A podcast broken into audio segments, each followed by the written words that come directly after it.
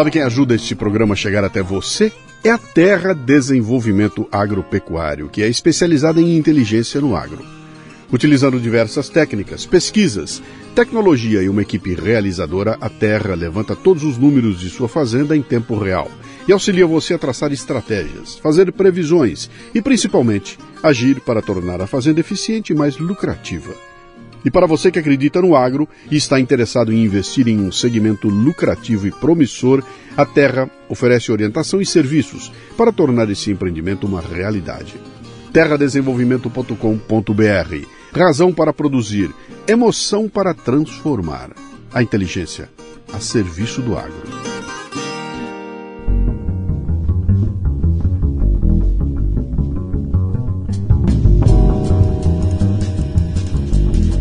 Hoje bato um papo com Oswaldo Pimentel, CEO da plataforma de gestão e venda de produtos digitais Monetize.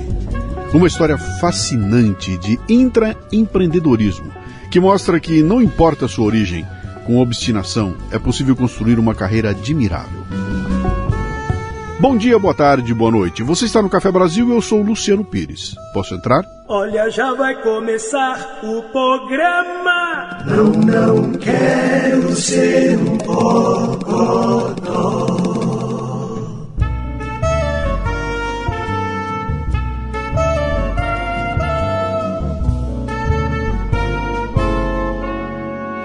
Quando criamos o Café Brasil Premium, uma ideia era ter uma Netflix do conhecimento que acabou se revelando muito mais do que isso. É conteúdo para dar com pau. E acabamos de lançar um plano de assinatura novo, a Academia Premium. Todo o conteúdo que você precisa, mais nossos cursos online. Não perca. Olha só, academiacafebrasil.com.br. Oi, Luciano. Meu nome é Carla Braga. Eu sou brasileira, mas moro aqui em Portugal.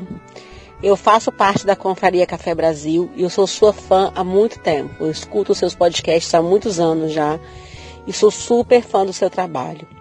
Eu estava escutando agora um dos episódios, é, um dos últimos episódios em que você coloca várias opiniões de ouvintes a respeito daquele probleminha que deu, aquela polêmica que deu em relação à, à opinião do colega e que te chamou de cuzão e tal. E eu vi você comentando que tinha pouco feedback das mulheres, então eu vim aqui representar as mulheres que também são suas fãs é, e que eu vim aqui dar os meus dois minutos de opinião, né? É, em relação à crítica que foi feita, eu concordo em parte com algumas coisas que o colega falou. Eu acho um pouco chato esse negócio de é, ter que depois ir lá para escutar o comentário, ter que voltar. Eu não sei se isso necessariamente vai trazer ouvintes ou não. Mas eu também entendo o seu lado, porque eu acho que é, nesse mundo digital a gente tem que tentar e ver se dá certo, depois tenta de outro jeito e ver se dá certo, e assim vai, né? Até porque é, o resultado depende de como as pessoas vão perceber aquela ação, né? Então eu entendo que você fez duas tentativas distintas, né? Uma pedindo para as pessoas é, ouvirem o, o, o comentário no site e outra dizendo que era só para assinantes. E eu entendo sua, sua estratégia, não sei se surtiu resultado ou não, mas eu quero te dizer que você, para mim, é um. É quase que um ídolo mesmo, sabe? Assim, eu tenho muita admiração pelo seu trabalho. Então, é, mesmo quando eu não concordo com você, eu continuo te admirando. E mesmo quando eu não concordo com algumas estratégias de marketing, eu também continuo valorizando e honrando seu trabalho. Sou é, assinante do prêmio, embora não consiga, como vários colegas disseram, não consiga é, consumir o conteúdo, não estou conseguindo mesmo. Eu, eu costumo dizer que é, quem fala que não tem tempo é porque não priorizou, mas é porque realmente o meu dia não tá, ele tinha que ter 30 horas. Tá realmente bem difícil. Então eu priorizo ouvir os podcasts e acabo não é, consumindo conteúdo extra lá do prêmio mas eu sou super satisfeita com o seu trabalho e eu faço questão de colaborar para que você possa continuar produzindo o seu conteúdo. E para mim é, é, muito importante esse seu trabalho porque eu tô, como eu estou morando fora do Brasil, eu não consigo ter uma percepção realista do que está acontecendo no Brasil. Até porque é, nos meus relacionamentos, na minha família e muitos dos meus amigos mais próximos, são mais é, vinculados à esquerda, então eu acabo tendo recebendo opiniões muito enviesadas e que vão contra o que eu acredito, né? E, e eu consigo, a partir dos seus comentários, é, ter uma outra percepção daquilo que eu vejo na mídia e que vejo através desses meus amigos e parentes. Então eu queria te agradecer muito pelo seu conteúdo. Um grande beijo. Essa foi a Carla Braga preenchendo a cota de mulheres ouvintes do Café Brasil. Muito obrigado pelo carinho e por entender qual é a pegada do nosso lado aqui, viu, Carla? É que é continuar produzindo conteúdo equilibrado, sem histeria e com os pés no chão. Do seu lado aí também, dar valor ao que tem valor na sua vida. Muito obrigado pelas palavras tão gentis.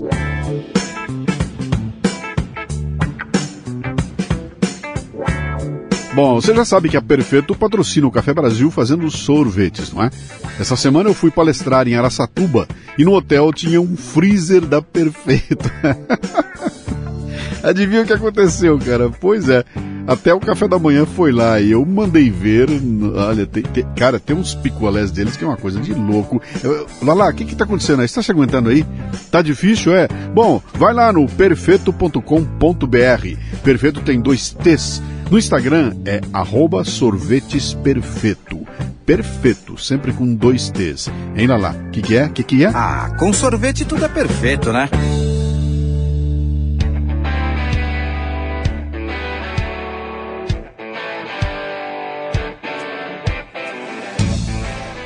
Muito bem, mais um Leadercast. O pessoal sempre me pergunta como é que você faz, qual é o critério para convidar as pessoas para vir no Leadercast. Bom, o critério número um que vem no Leadercast gente que faz acontecer. Critério número dois, não tem critério. Aqui foi assim, ó, eu tô lá, abri o meu LinkedIn, entrou no, no feed do LinkedIn uma mensagem, né? Cara, que legal, acabei de assumir uma nova posição como CEO da empresa. Eu bati o olho e falei, pô, aqui tem um case, né? Tem uma história legal, né? Peguei, mandei um convite, cá estamos nós, né? Diretamente de Belzonte para São Paulo. São três perguntas fundamentais, que são as únicas que você tem que responder direitinho.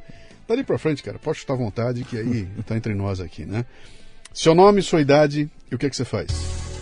Meu nome é Oswaldo Pimentel, eu tenho 32 anos e atualmente sou CEO da Monetize. CEO da Monetize. CEO da Monetize. Isso chamou minha atenção. Falou, cara, CEO, olha que legal, né? Vou começar a fuçar nas tuas raízes. Você nasceu onde? Nasci em Belo Horizonte. Belzonte, Zona, mineiro de. Zona Leste de Belzonte. Pô, que legal, que legal. Tem irmãos? Sim, tenho cinco irmãos. Cinco? É. Ah, família, família grande. Dividido. Tem irmão parte de pai, irmão parte de mãe. É. O que, que seu pai e sua mãe fazem, faziam? Minha mãe é empregada doméstica, ainda, ainda é, ainda tem que trabalhar, infelizmente. Sim. Gostaria muito, meu sonho, se fosse pensar assim, o que, que você quer? Eu quero aposentar. Minha mãe cuidar dela, deixar ela quietinha. Sim. E meu pai comerciante. Seu pai é comerciante? Meu pai tinha uma, uma loja, tinha um sebo de livros e discos, que ele herdou do meu avô. Cara, sebo de disco em Belzonte. Um sebo. Um que sebo anos de era disco isso? Anos 70, 80? Ah, ele começou no final dos anos 60. Ali. Cara, sebo de disco em Belzonte nos anos 60. Isso. Se bobear, Milton Nascimento esteve lá fazendo compra. Era bem perto, era, era dentro da, da da Zona Leste, era ali no bairro, no bairro Horto, né? Pra quem, pra quem gosta de futebol, é onde fica o estádio do Independência. Sim. É bem pertinho do lado ali de Santa Teresa. É Santa Teresa onde é o Museu do Clube da Esquina, Sim. onde tem a famosa esquina, Sim. onde tem todas as referências ali do, do clube, do, do Milton, do Fernando, enfim. Eu não fui lá ainda, nesse pedaço Uhum. aí, mas cada vez que vou a Belo Horizonte eu invento uma moda, né? Então, há um tempo atrás eu fiz um podcast chamado Rua Ramalhete. Quando morreu o Tavito. Sim. E, e, cara, morreu o Tavito, eu, cara, essa música, na minha época, foi um. Cara, pra mim ela fez parte da trilha da minha juventude, né? E aí eu fiz um programa em homenagem a ele. Ficou lindo o programa, ficou muito legal. Sobre a música Rua Ramalhete e a história do Tavito, né? E recentemente eu fui lá para gravar, fui fazer uma gravação, fui fazer uma palestra num evento. E na hora que eu saí do evento, tava meio longe da, da- da- da- do horário de embarque, né? Eu falei pro cara, bicho, tá longe da rua Ramalhete. ele falou, ó, tá fora do caminho, se quiser eu passo lá. Pô, vai lá, cara. E aí ele passou, eu desci, bati uma foto lá na, na, e publiquei pra turma toda e o pessoal fica louco, né? São os, os- os lugares icônicos da música, né? Eu sou de uma geração aí que bebeu na fonte, cara. Eu bebi muito de A gente- Milton, Beto, Loborges, aquela turma toda, cara. Nós conversamos ali alguns minutos, né? E já trouxe ele três, três ideias, assim. É. Deve ter aproximadamente a idade do meu pai. E tem três músicas que, que eu ouço e lembro. Eu falei, opa, isso aqui eu ouvi com ele, conheci com ele. A Rua Ramalhete é uma. Que legal. Né? No muro. Não, não vou cantar, né? Isso é um absurdo, isso é uma heresia, mas tudo coisas bem. Que vão é no fazer, muro do Sacré falar no seu ouvido coisas Isso, uma rua e seus ramalhetes. Exatamente, cara. Ah, é sensacional, assim. Uhum. E, e, marca para ele também isso, a, geração. Então é Ramalhete, é uma do Odair José, Eu, Você e a Praça. Sim. É. Sim. Encostei o meu carro na praça e você, um tanto sem graça, sorriu para mim. Isso aí, ele ouvia isso várias, várias vezes, ainda ouve. E o Noriel Vilela, que é só o homem. Sim, só o homem, só o homem que pode, te ajudar. do, do jeito que, que você tá, só o homem é que pode te ajudar. E aí, quando você falou da Ramalhete, eu lembrei de tudo isso. Sim. E você ainda falou uma coisa, ali ainda no, nos bastidores, sobre quase ter virado mineiro. Que me lembrou, me remeteu a outra história. E conta esse pedacinho pra gente. Meu, como, aqui? como foi ah, isso, não, assim, cara, de quase foi, ter virado bicho, mineiro? Anos, anos... O que me interessa muito é a cidade. É, então, anos. Foi em 1977 que eu estava no Mackenzie, eu estava para me formar. E aí, quando, quando eu me formei, aliás, eu me formei em 77, eu fiz o último ano de comunicação, me formei, peguei meu certificado, e aí, antes de eu mergulhar na, na, na, na vida, sair da vida acadêmica para virar um, um, um para trabalhar, etc e tal, eu peguei dois amigos, falei, cara, vamos fazer uma viagem. Eu tenho essa característica. Sempre que eu faço uma virada na minha vida grande, eu boto uma viagem para marcar. E a viagem foi pegar um carro aqui em São Paulo e ir para Fortaleza de carro, uh, sem ter um caminho definido. Não é que a gente ia pegar a estrada tal para chegar lá dia tal. Não, cara, a gente vai subir. Ah, vamos pela 116, vamos pela 101, vamos subindo, vai. E a gente ia andando, ia subindo. E quando chegamos em Minas, a gente está cruzando Minas Gerais de baixo para cima, a gente está chegando no norte de Minas estamos mais ou menos na hora do almoço, a gente passa numa entradinha que tem lá, e tinha um posto, uma, um, um, restaurantezinho, bem simples ali. E eu me lembro perfeitamente que a gente passa pelo restaurante e os caras, pô, nós estamos com fome, para aí, para aí, para aí. Ele breca lá na frente e a gente vem de ré e entra nesse restaurante. Esse restaurante era um, era um restaurante na beira de uma, de uma estrada, no entroncamento, de uma estradinha que saía, que ia para uma cidadezinha chamada Pedra Azul. E ali nesse restaurante ele estava dentro da propriedade de um fazendeiro que o cara pegou e fez o restaurante na, na, na estrada ali. E daí a gente chega lá, tá ele e a mulher dele. E a hora que eles entram, um desses meus amigos reconhece, um deles era um, foi professor dele, cara. Aí começa uma história muito louca. A gente senta, começa a conversar, almoçamos lá, foi uma beleza. E o cara falou, cara, vocês têm que conhecer Pedra Azul. Não, tá fora do nosso caminho, não, vocês têm que ir lá, nós vamos lá, vamos lá. E aí ele leva a gente na cidade, chega lá, pega a garotada da cidade, as meninas da cidade e apresenta nós três. Pô, três moleques de 20 anos de idade, né? Cara, nós ficamos 15 dias na cidade na ida e no carnaval nós voltamos quando a gente chegou em, em Porto Seguro, a gente entrou de novo para Pedra Azul. A gente veio por dentro para Pedra Azul e passou o restante do carnaval em Pedra Azul. E aí ali, cara, sai namorico, sai um monte de conversa, toda a gente conhece. Eu falei, cara, quase que quase que eu, que eu, que eu acabei ficando por lá, né? E foram, foram, foram duas passagens de Pedra Azul. Depois eu fui numa outra vez para lá de ônibus, aquelas coisas de moleque, né, de, da juventude. E ali foi fantástico, cara. Foi assim, sabe, a, a, aquela hospitalidade mineira uhum. que abraçou a gente como se nós fôssemos filhos deles, né, cara? Vem pra minha casa, você vai ficar hospedado aqui, você vai sentar nessa mesa, vai comer com a gente. Então, e éramos três garotos de São Paulo que ninguém conhecia ninguém lá, cara. E a gente foi abraçado por aquela turma. Cara, puta, como eu me lembro daquilo, foi, foi fantástico, foi muito legal. Eu te perguntei porque eu cursei o, o pré-escolar, uhum. ali antes de entrar no, no ensino fundamental num colégio lá em BH chamado Delfim Moreira. É um colégio que é no formato de um castelinho. Aí na época tinha um Castelo Ratimbum, então tinha até uma conexão, eu via lá o Castelo Ratimbum, estudava, nossa, eu estudo quase no Castelo Ratimbum, era, era algo mágico. Aí eu lembro de duas coisas muito, muito claramente até hoje. Uma delas, quando era verão, muito, muito calor, o corpo de bombeiros ia até a escola Aí todos nós íamos de, de sunga, as meninas lá de maiô, biquininho, todo mundo criança, isso aí é 4, 5 anos de idade. E tinha o banho de mangueira, com o corpo de, de bombeiros, na escola. Na escola? Na escola, todas uhum. as sextas-feiras, na época de calor, né? Sim. Tinha isso. E teve um outro fato, assim, que esse me marcou ainda mais. Esse aí, é, aquelas memórias ah, afetivas, assim, que ficam ali, quase que vira tatuagem, né? Quero ficar no teu corpo feito tatuagem.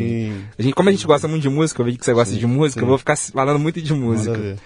E uma da, uma da, essa experiência, né, que eu lembro até hoje, ah, aquele tanto de, de criança, todo mundo pequenininho, nos colocaram sentados, todos assim. é, a gente fala no judô posição de agurá, aqui Uhum. no Brasil a gente fala perninha de índio.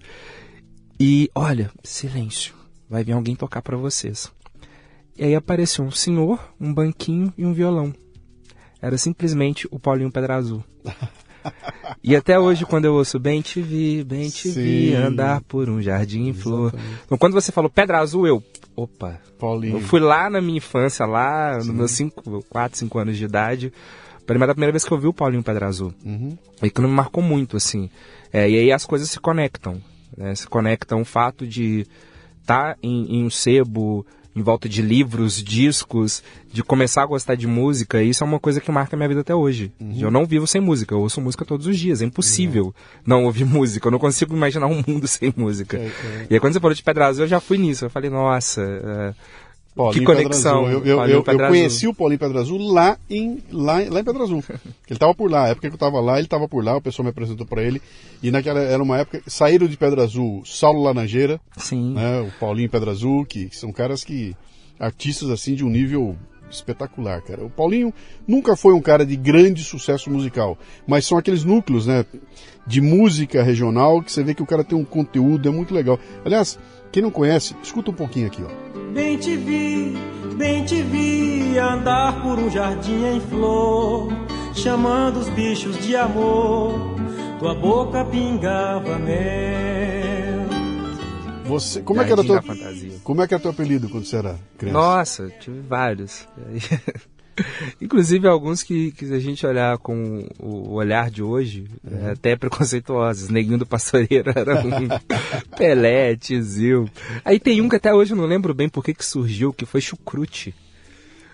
chucrute é coisa é, alemão, coisa de cara. alemão aí, É. eu não sei. Aí virou uma brincadeira. Algumas pessoas que me conhecem de- desde a infância ali, oito, nove anos, quando eu fui de um bairro pro outro, eu cheguei num bairro novo, e aí, ah, chucrute. É por chucrute. chucrute? Aí ficou chucrute. É, O que, que Chucrute queria ser quando crescesse, cara? ah, advogado. Advogado e, e principalmente magistrado. Eu queria muito, muito, muito ser juiz federal. Eu tinha isso na minha cabeça. Como é que, como é que uma criança é, é influenciada para ser advogado ou juiz? O que, que era? O que, que chamava a atenção?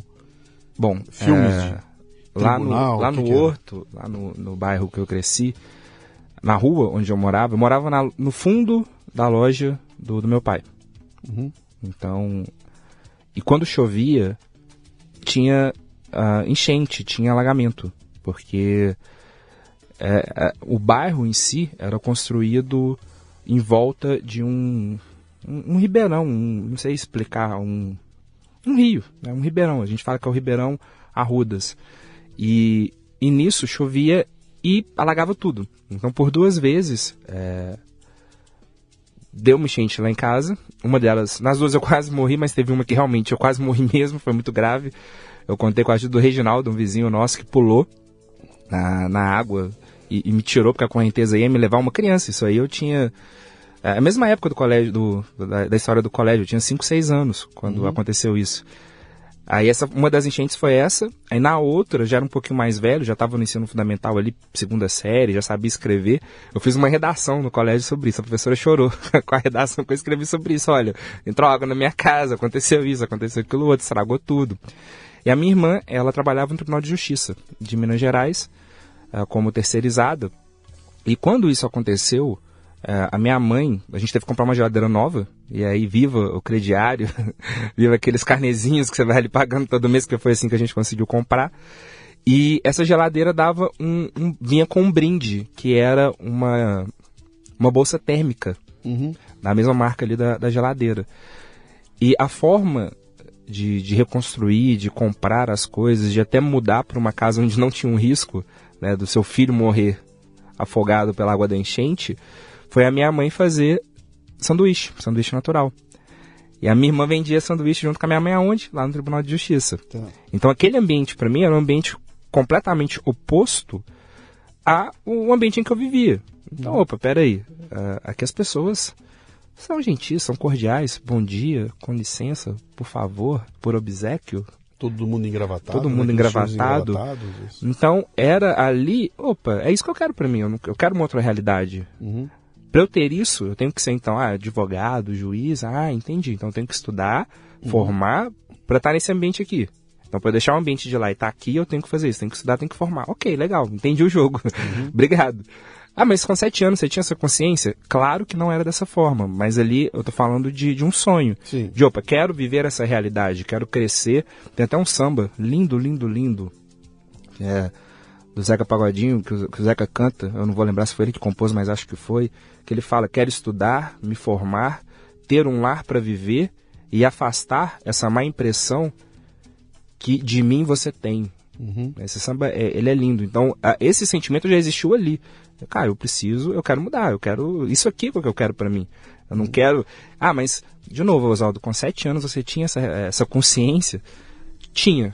Por quê? Porque eu quase morri bebendo água de fezes de uma enchente. Então, assim, é difícil falar sobre isso, mas é o que, o que motivou todo, todo esse sonho foi isso, foi essa situação. Isso é parte do que te construiu, né, cara? Sim. Deixa eu te explorar uma coisa aqui. Eu com sete anos, cara, eu morava em Bauru, né?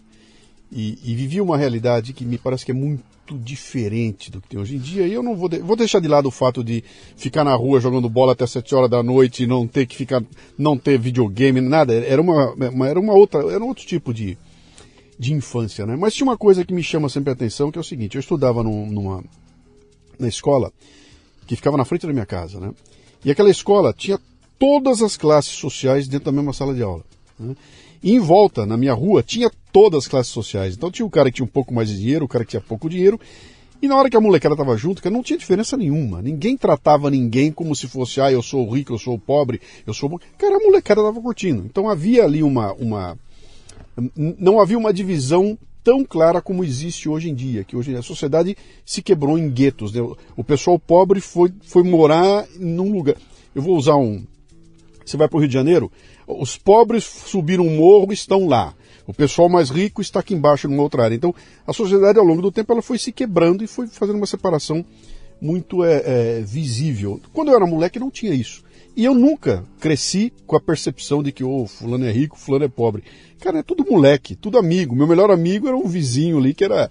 Tinha, o pai dele tinha uma oficina mecânica, era um japonesinho, a gente se divertia lá de montão e não tinha nada de, de diferença, né? Uh, e isso foi construído ao longo do tempo. Você teve essa percepção quando você tinha sua, seus sete anos de idade de, de, diferença de classe, etc e tal, que, que eu entendi o que você explicou essa história de, olha, eu entrar num lugar que era completamente diferente de onde eu vivia. Onde eu vivia, a água entrava e era um horror. E ali não, tava aquele pessoal diferente, né? Mas ali no teu entorno, na escola, naquela molecada que tomava banho com água do, do, do bombeiro, tudo, tinha uma percepção de que, cara, eu sou, de, eu sou pobre, e esse pessoal tem mais grana que eu. Você, você viveu isso de alguma forma?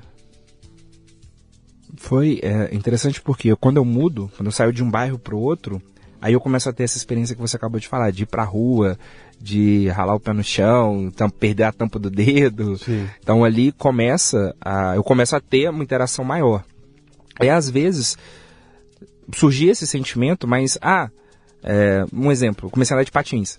Sim. Então você compra um patins que você tem condição. Aí vem o amiguinho lá da, do final da rua, compra um outro que é mil, duas vezes mais caro, três vezes mais caro.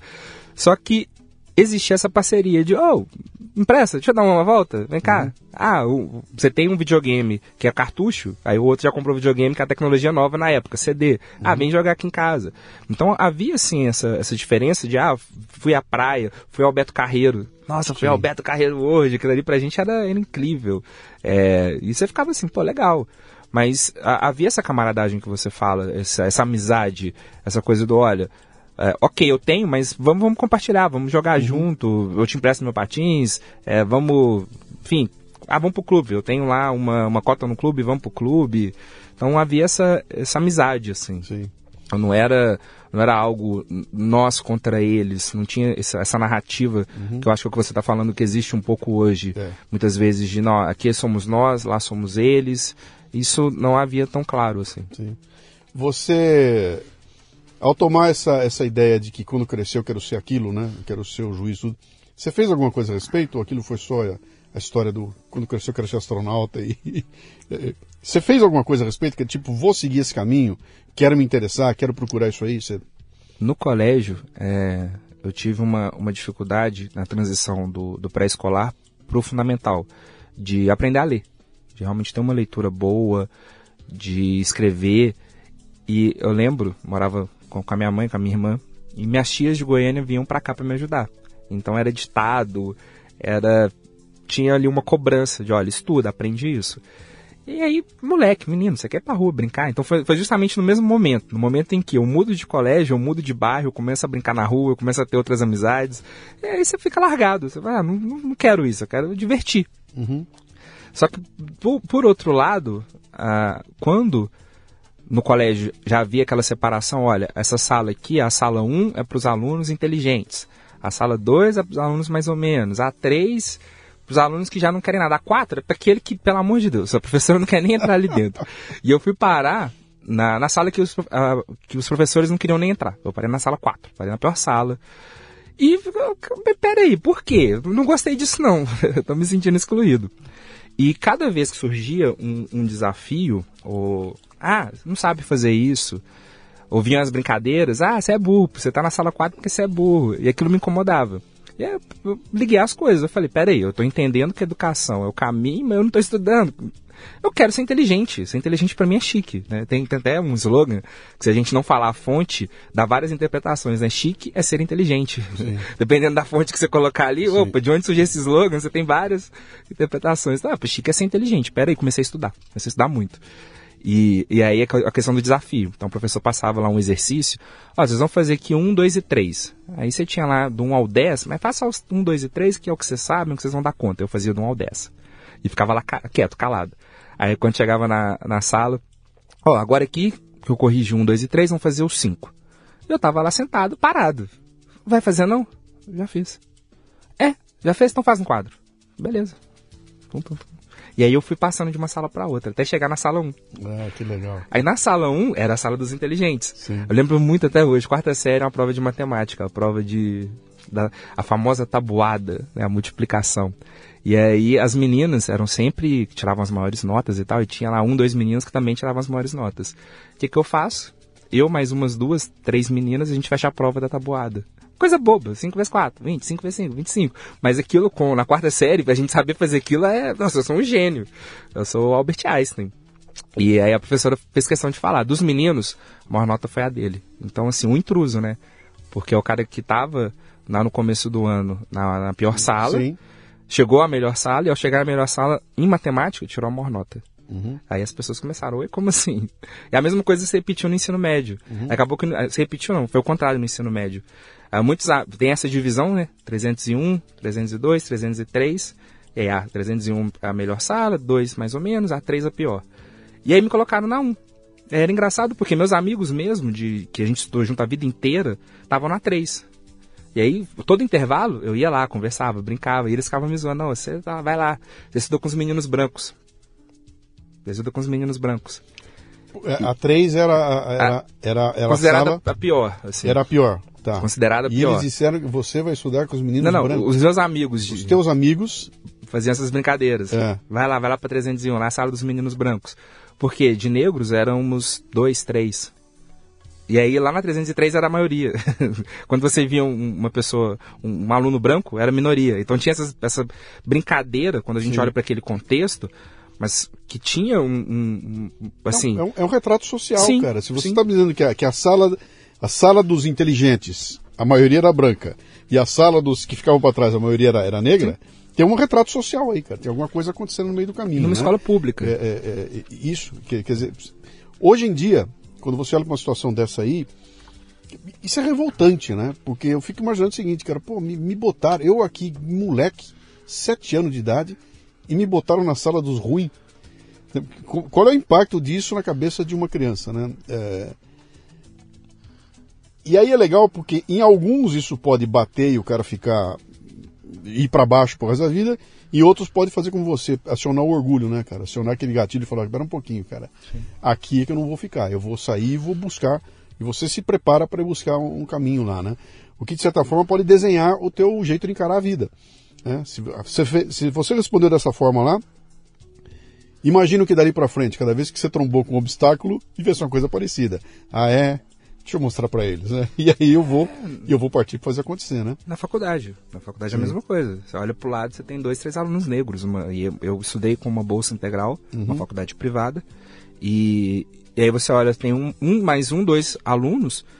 Um tem bolsa igual a você e o outro é, tem uma condição mínima. Tá ali pagando, mas com muito esforço. Uhum. Então, como que, olhando para a infância, como que é cruel, Sim. vou usar essa palavra, nós, enquanto adultos, rotularmos criarmos esses grupos e, e, meio que já direcionar, olha, você é bom, você vem para cá, você é mais ou menos vem para cá. Não, será que não, não é o caso? Será não? É o caso de repensar isso. É o uhum. caso de repensar esses rótulos, repensar como a gente pensa e conduz a educação.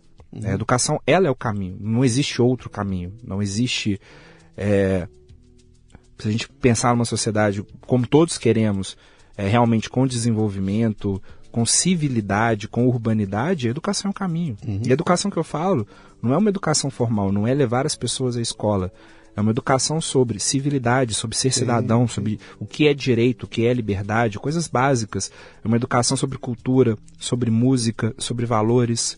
É, sim, sobre, essa tem sobre, que ser... sobre integração. Sobre... Sim. E a gente tem que ter consciência o seguinte, cara. Alguns terão mais dificuldade que outros. Alguns têm um privilégio intelectual, nasceram com a capacidade melhor. Isso sempre vai existir. Né? Tem gente que vai aprender com mais facilidade que os outros. Isso não pode ser um elemento de segregação. Sabe? Tem que ser um elemento que o grupo tem que entender. Ó, eu corro mais rápido que você. O que, que foi? Dane-se, fica para trás que eu vou resolver minha vida? Ou vamos dar um jeito da gente melhorar o teu desempenho para a gente correr todo mundo junto, né? Uh, e eu acho que isso aí meio que se perdeu no meio do caminho. Hoje em dia nós estamos muito fragmentados, né? Está muito dividido, né? Virou uma competição bastante. É, é... O, o que, que eu li essa semana? Cara, foi um texto. Eu não vou me lembrar de quem, quem foi o texto, cara. Eu, eu li essa semana aqui. Que ele fala. Acho que foi de Albert Einstein. Albert Einstein. Que ele fala sobre o lado soft o lado hard, que a sociedade aprendeu a dar valor para o lado hard e deixou o lado soft de, de, de, de, de fora, né? Isso acaba levando a gente para um momento em que, cara, só vale o resultado que você tiver na planilha, né? Se a tua planilha der 5, 10. Se der 4,5, tá, você está segregado e você não, não me interessa mais. Né? E tudo aquilo que você pode trazer, e até tem uma experiência interessante que eu, eu, eu fiz alguns encontros depois de formado né, com a molecada, e fiz um encontro de 40 anos de formado lá no, lá no colégio, né? muito tempo depois. E o colégio tinha um esquema interessante na nossa sala de aula, tinha os bons estavam nas carteiras da frente e a, tinha a turma do fundão, que era uma zona, né, cara? Isso era natural. Onde eu sempre estive. Não era o professor que punha a turma lá, a turma se juntava no fundão, vou no fundão que aqui eu posso bagunçar. E 40 anos depois a gente se encontra e os caras que estão melhor na vida era a turma do fundão. Entendeu? A turma do fundão estava em condições, porque os caras lá no fundão, cara, aprende a viver, aprende a loucura da vida, uh, pode não aprender. Olha, eu não sou tão bom em matemática, em geografia, né, quanto o cara da primeira carteira, mas aqui eu sou da putaria, cara. Eu sei o rolo, eu sei como é que eu viro um negociante, né? E esses caras acabam se dando bem porque a vida exige uma série de atributos que não são necessariamente educação formal, né? E quando a gente bota que o teu certificado, o teu diploma que vale, você está perdendo toda as cores do ser humano, né? Fica em preto e branco, não tem cor, né? Uh, mas me conta uma coisa aqui. Eu, eu tinha te perguntado então, você, você tomou alguma providência para seguir no caminho da. Sabe, eu vou apontar para me tornar um advogado e logo eu vou por esse caminho ou mudou a, mudou a tua visão no meio do caminho? De repente fala, pô, advogado é um negócio, vou jogar bola, eu quero ser músico, quero ser astronauta, quero ser. Não, Como é que foi? Eu, eu, eu queria muito, eu queria muito formar em direito, ser doutor. Né? Isso para mim Ser chamado de professor é um orgulho, né? Isso para mim, ó, professor, isso para mim é tudo, assim, de olhar Sim. e falar, ah, esse título é importante. Então, quando eu falo de doutorado, não é pelo título, mas é, olha, você chegou num ponto, uh, olhando para a educação formal, que é o, o ápice, assim. E aí é pegar esse conhecimento agora e multiplicar e levar. E, e outra, você é exemplo, você mostrou que é possível. Sempre que eu penso em seguir a carreira acadêmica, é, é para isso, é para lecionar e para mostrar que é possível para outras Sim. pessoas. Minha irmã, é, ela vai estudar direito, Então ela já tinha ali alguns livros e eu sempre peguei uh, o material para ler, alguma coisa, estudar, aprender. Então assim, tomar essa, essa, tendo essa ideia de, olha, quero essa formação, quero essa profissão, a ação seguinte foi estudar mesmo. Não tinha outro caminho. E estudar, assim, com muita incerteza. Porque, ok, estou estudando. Mas será mesmo que eu vou passar numa universidade federal? Será mesmo que eu vou ter recurso para pagar uma universidade privada se eu não conseguir passar numa federal? Isso tinha definido, é direito. Direito, direito, sim. Nunca é. pensei em outro curso, nunca. Nunca tinha pensado em outro curso. Tinha pensado assim, até hoje penso é, em, em, cursos que vão agregar mais conhecimento, claro. mas o principal, direito. Sempre foi uhum. pela, pela ideia de justiça, de, de liberdade, de realmente falar sobre direitos, né, de levar os direitos a sério. É, quando eu estudei história, lá no ensino médio, no ensino fundamental, as revoluções burguesas elas marcaram muito nessa né? ideia de cortar a cabeça do rei em praça pública, uma ideia que até hoje eu falo assim, uau, esse povo realmente uhum. é, tem, tem, merece respeito. Uhum. Então assim, e aí você fala em liberdade, fraternidade, igualdade. Claro, ali, quando a gente olha para esses direitos, estavam na mão de um determinado grupo. Uhum. Mas a, a, o ideal o ideal de, de liberdade, igualdade, fraternidade, desses valores uh, democráticos, isso é muito forte. Uhum. E isso é universal. Isso é universal. A gente pode questionar uh, como as coisas aconteceram, questionar fatos históricos, tudo bem. Mas para mim esses valores eles são maiores que tudo isso. Uhum. É, esses valores realmente é, são o norte, né? O que pode conduzir a gente para ter uma sociedade melhor. E quando você falou do Einstein de, de hard e soft, o, o Japão, né, o trem-bala japonês, ele é famoso pela qualidade, agilidade, e ele viveu no começo um problema de projeto, porque ele fazia muito barulho. Uhum. Então os prédios trepidavam, poderia causar ali o desabamento, alguma coisa. E nesse momento, o lado técnico apenas não resolvia o problema.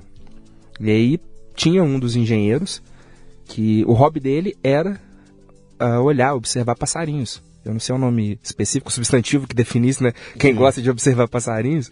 E ele conhecia lá um passarinho que ele mergulha para pescar.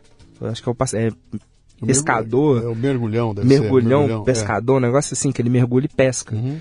E aí ele sugeriu que os trens tivessem aerodinâmica lá do bico desse passarinho, para justamente é, não, não ter esse problema Sim. de barulho. Então, como que um hobby trouxe Sim, uma solução claro. técnica para o problema, assim, é, o lado soft da, da coisa, claro, claro. da criatividade. Deixa eu dar uma voltinha aqui, porque você falou uma coisa aqui que passou batido lá atrás, eu gosto de voltar e, e, definir. Vem cá, cara, como é que se cria e se alimenta cinco filhos?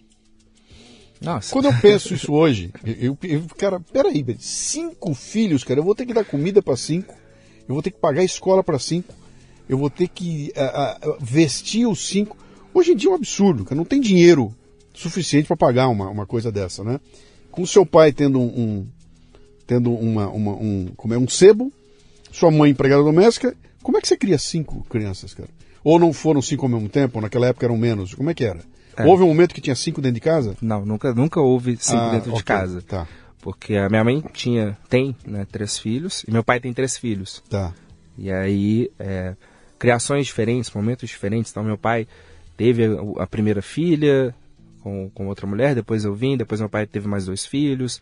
A minha mãe teve minha irmã muito nova, é, foi expulsa de casa pela minha avó aos 17 anos. E aí uma história linda, né? Que minha avó anos, agora, recentemente, uns 4, 5 anos atrás, desculpa, desculpa por ter feito isso com você, minha Cara, mãe. Minha mãe, de, calma, mãe, passou. Depois de uma vida Já inteira. foi depois de uma vida inteira.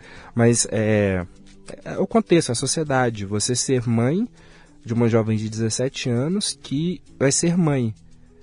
E o comentário dessa, dessa sociedade em volta, uma sociedade. Isso no interior de Goiás, então uma sociedade conservadora. E, e aí a reação dela foi essa: de ah, vou expulsar minha filha de casa. Não sei se, se na visão dela isso iria retomar a dignidade, falar: olha, é, a filha dela fez isso, mas ela foi digna, expulsou a filha de casa, fez o certo. Não sei qual era a visão, uhum. mas foi o que aconteceu. E é bonito anos depois ver esse pedido de, de desculpa. E, e aí tem essa diferença. Então eu cresci basicamente com a minha mãe, a, a minha irmã e o meu irmão. E o meu pai com o, os outros dois filhos, enfim. Aí tinha a primeira filha dele, que era de outro relacionamento, enfim. É, é, é uma é uma história, é uma composição familiar. É um caldeirão, é, cara. É, é um mas caldeirão. é uma, uma, composição familiar bonita. Por quê? Quando o meu pai teve o primeiro filho depois de mim, que é o meu irmão Luiz, estava é, com outra mulher, o Luiz, e havia um ciúme muito grande. E ela e hoje eu chamo ela de tia, peço benção quando vejo a mãe do, dos meus dois irmãos, Luiz e Gabriel, a Vera. E ela não, não, não, não deixava a gente se ver, enfim. Existia ali um, um ciúme. E meu irmão fica doente, meu irmão contrai pneumonia. E ele quase morre, muito, muito magro, muito novo. Meu irmão tinha 3, 4 anos de idade. Eu era, eu sou um ano mais velho. Hoje é aniversário do Luiz. Ai, Tô contando essa história parabéns, hoje, no dia parabéns. do aniversário dele. E, e ele fica sem querer comer no hospital, aquela comida de hospital, ele não quer comer, e sem comer o quadro só piora, só se agrava. E todo mundo, o que, que você quer? Você quer um sanduíche, sei lá, você quer um brinquedo? O que, que você quer? O que, que vai te, te fazer feliz, sei lá, te fazer querer recuperar? Quero ver meu irmão. Era eu.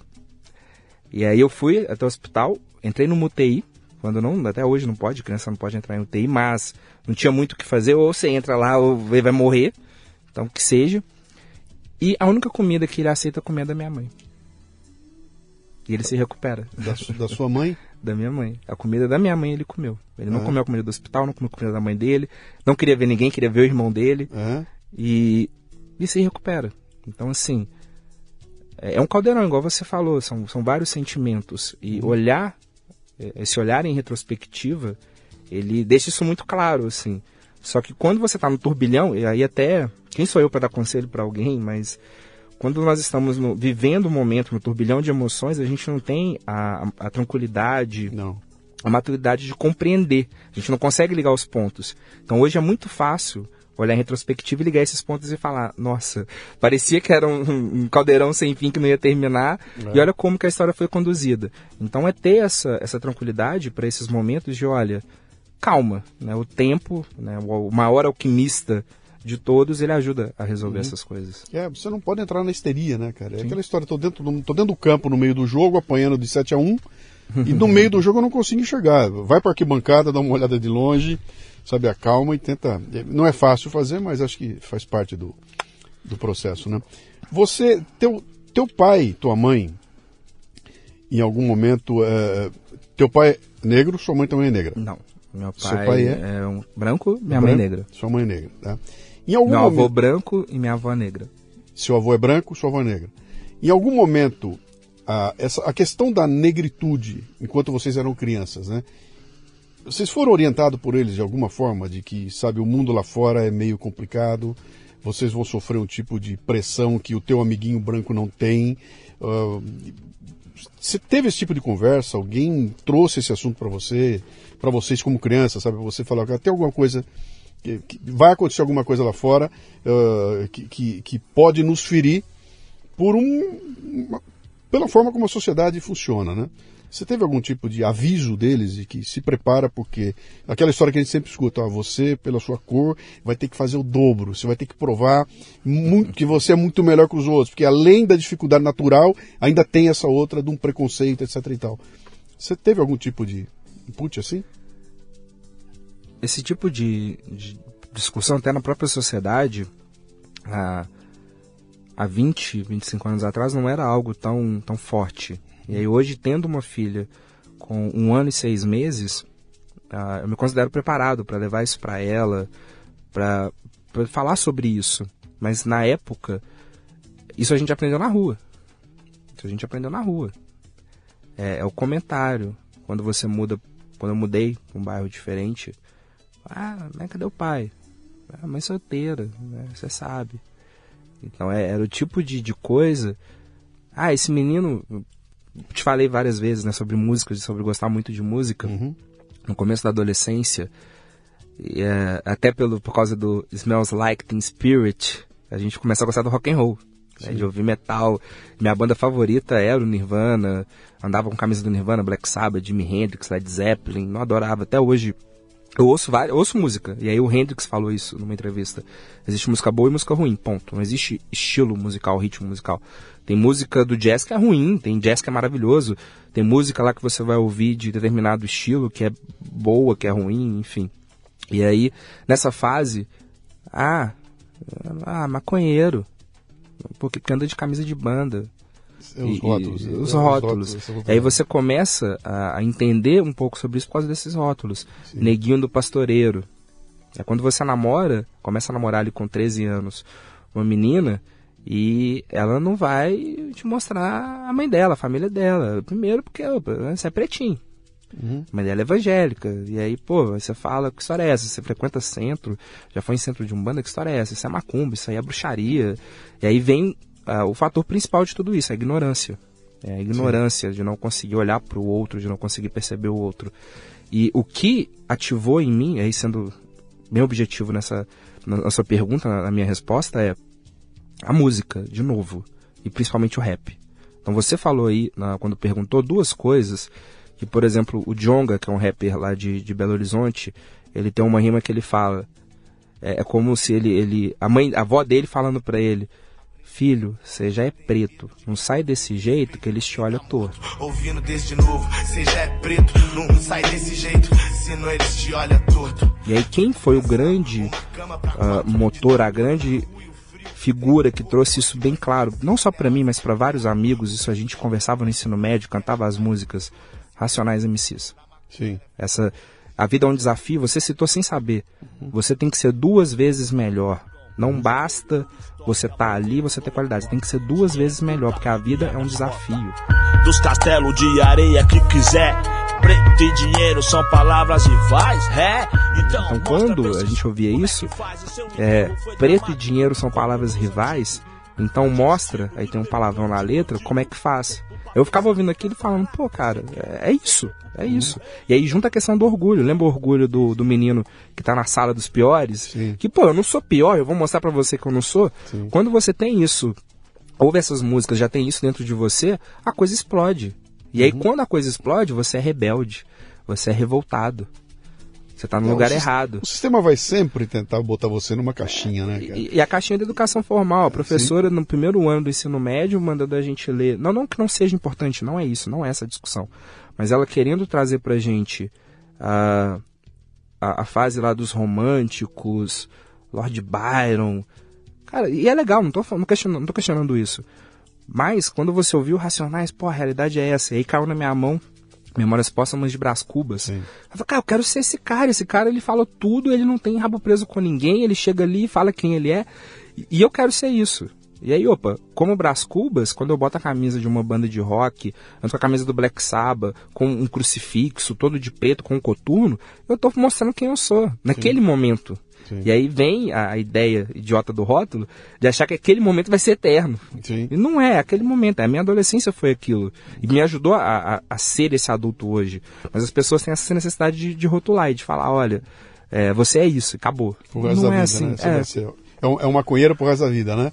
E aí é, essa construção da identidade negra é, é um projeto realmente de, de construção e de entendimento. Uhum. E, e, hoje vejo isso muito mais fácil. Minha filha, com, de novo, com um ano e seis meses, ela adora músicas da Xuxa. Adora, adora. Fica ouvindo aquele Xuxa, Xuxa só para baixinhos. Sim. E aí, opa, a gente não tinha uma Paquita negra. A Paquita tinha que ser loura, uh, branca, no Brasil. Sim. Ah, não tô entendendo o que você quer dizer, Oswaldo. Não tá entendendo? Olhe os dados do IBGE, olhe os dados históricos do IBGE. Não, não Se a nossa população não, é aquilo ali. Não precisa nem olhar, né? Basta você lembrar. Você lembra da Xuxa com as meninas? Era tudo. Era um estereótipo. Aquilo não era um brasileiro, aquilo. Era um estereótipo anglo-saxão que a sociedade impôs pra gente de alguma forma, né? E uma coisa interessante que você está falando, a tua filha tem que idade? Um ano e seis meses. Cara, ela tem hoje é, um conjunto de referências que você não teve, cara. Uhum. E se ela ligar a televisão hoje, ela vai ver a Isa em todos os canais, com aquela exuberância de beleza, tomando conta, cara. Ela vai ligar a televisão, vai ter, vai ter gente, negros em posições que nunca. Teve um presidente dos Estados Unidos, né? Então, há hoje uma série de, de modelos que você fala, pô, cara, olha aqui, ó. Os caras estão arrebentando. Você vai pra música, dominaram, né? Então, é, é ela está numa sociedade que é diferente. Ainda existem uma porrada de problemas, né? Mas ela já tem onde se agarrar. É, eu estava outro dia estava conversando com alguém, eu não lembro se foi no, no Leadercast aqui, mas estava falando exatamente isso. Ele dizia o seguinte: falou, cara, na minha época, o que eu tinha na televisão, eu tinha o Mussum e eu tinha mais dois caras na televisão e não tinha mais nada. Sabe, não havia referência nenhuma, né? Hoje em dia a sociedade eh, mudou completamente, então eh, ela vai olhar, ela vai encontrar as heroínas que vão ter o tom de pele parecido com o dela, né? E acho que isso faz uma diferença na hora de você construir tua, tua, tua identidade, né? Você foi buscar, né? É, não sei se na tua época tinha tanta referência assim, né? Hoje você vai olhar no esporte, cara, os caras dominaram o esporte, os caras dominaram a música, estão dominando várias áreas. Você chega a CEO da, da empresa, né? Então passa a ser uma referência para uma molecada que está em volta, fala, olha aqui, ó, cara, chegou, eu posso chegar também, né? Mas vamos voltar ali atrás. Você fez direito então? Fiz. Foi, foi cursar direito? Cursei, cursei direito entre 2007 e 2012. Uhum. É, formei em 2012 e aí é engraçado. Mas você qual é a sua profissão? Eu sou advogado. Esse diálogo, esse diálogo, é importante, esse diálogo é real. Qual é a sua profissão? Sou advogado. Não, mas você formou? Não, sou advogado. Não tem como ser advogado sem ser formado. Sim. Não, mas você passou no AB? Não, eu sou advogado. Eu formei, passei no AB, tenho carteira, tenho inscrição, pagar anuidade, não é barato, tá lá. Não, mas onde é que você estudou? Ah, numa escola particular. Era caro? Não, tinha bolsa. Ah, é bolsa por quê? Então, assim, como que são os... Isso é uma conversa real, isso é uma Sim. conversa... Oi, prazer, tudo bem? Sou eu e a pessoa ir, ir por esse caminho. Então, assim, de não acreditar que é possível. Falei, uhum. Não, eu fiz tudo certinho, né? Ou então ela está, ela está absolutamente é, é, curiosa de ver que dá, né? Sim. Pô, conseguiu. Como, como é que conseguiu? Bolsa? É conseguiu uma bolsa, cara? Como é que você se formou? É... Ela deve estar curiosa, porque como é que esse cara fez, que caminho que ele seguiu, né? É. é para tentar descobrir. E aí, pelo tom, era uma curiosidade meio incrédula. Sim. Né? Incrédula. Sim. É, acho que ele esperava ah, só advogado. E aí, tipo, ah, mas você formou, você, você passou na OAB? Não, sou bacharel. Então você não é advogado. Acho que ele queria construir algo Alguma do tipo. Assim, a pergunta estava muito mais voltada para esse lado. Sim. Mas aí eu levo na, na esportiva, né? Eu tenho apenas ok, entendi o que, que você quer construir, mas tudo bem. Mas sobre mostrar que é possível, é, é o ser exemplo, né? E aí tem aquela fala, uma, a, o exemplo é a melhor forma de ensinar. É pelo exemplo. Se ensina pelo exemplo, Sim. né? Tem um, um, alemão, até ouvi isso de um Godansha, o Godansha uh, no judô, então é alguém que tem ali uma graduação após a faixa preta. Então ele tá lá, a faixa preta, vai para a faixa vermelha e branca, ele vira Godancha.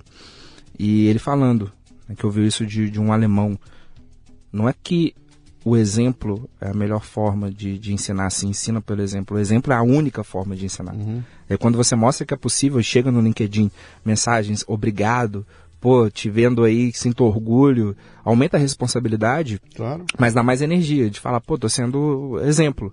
Claro, né? você não posso ser referência, cara. Você Sim. é referência. Sim. E, e, acho que isso, isso abre uma dimensão na vida da gente, é um negócio impressionante. Eu falo, pô, eu só tô trabalhando, cara. Eu só tô.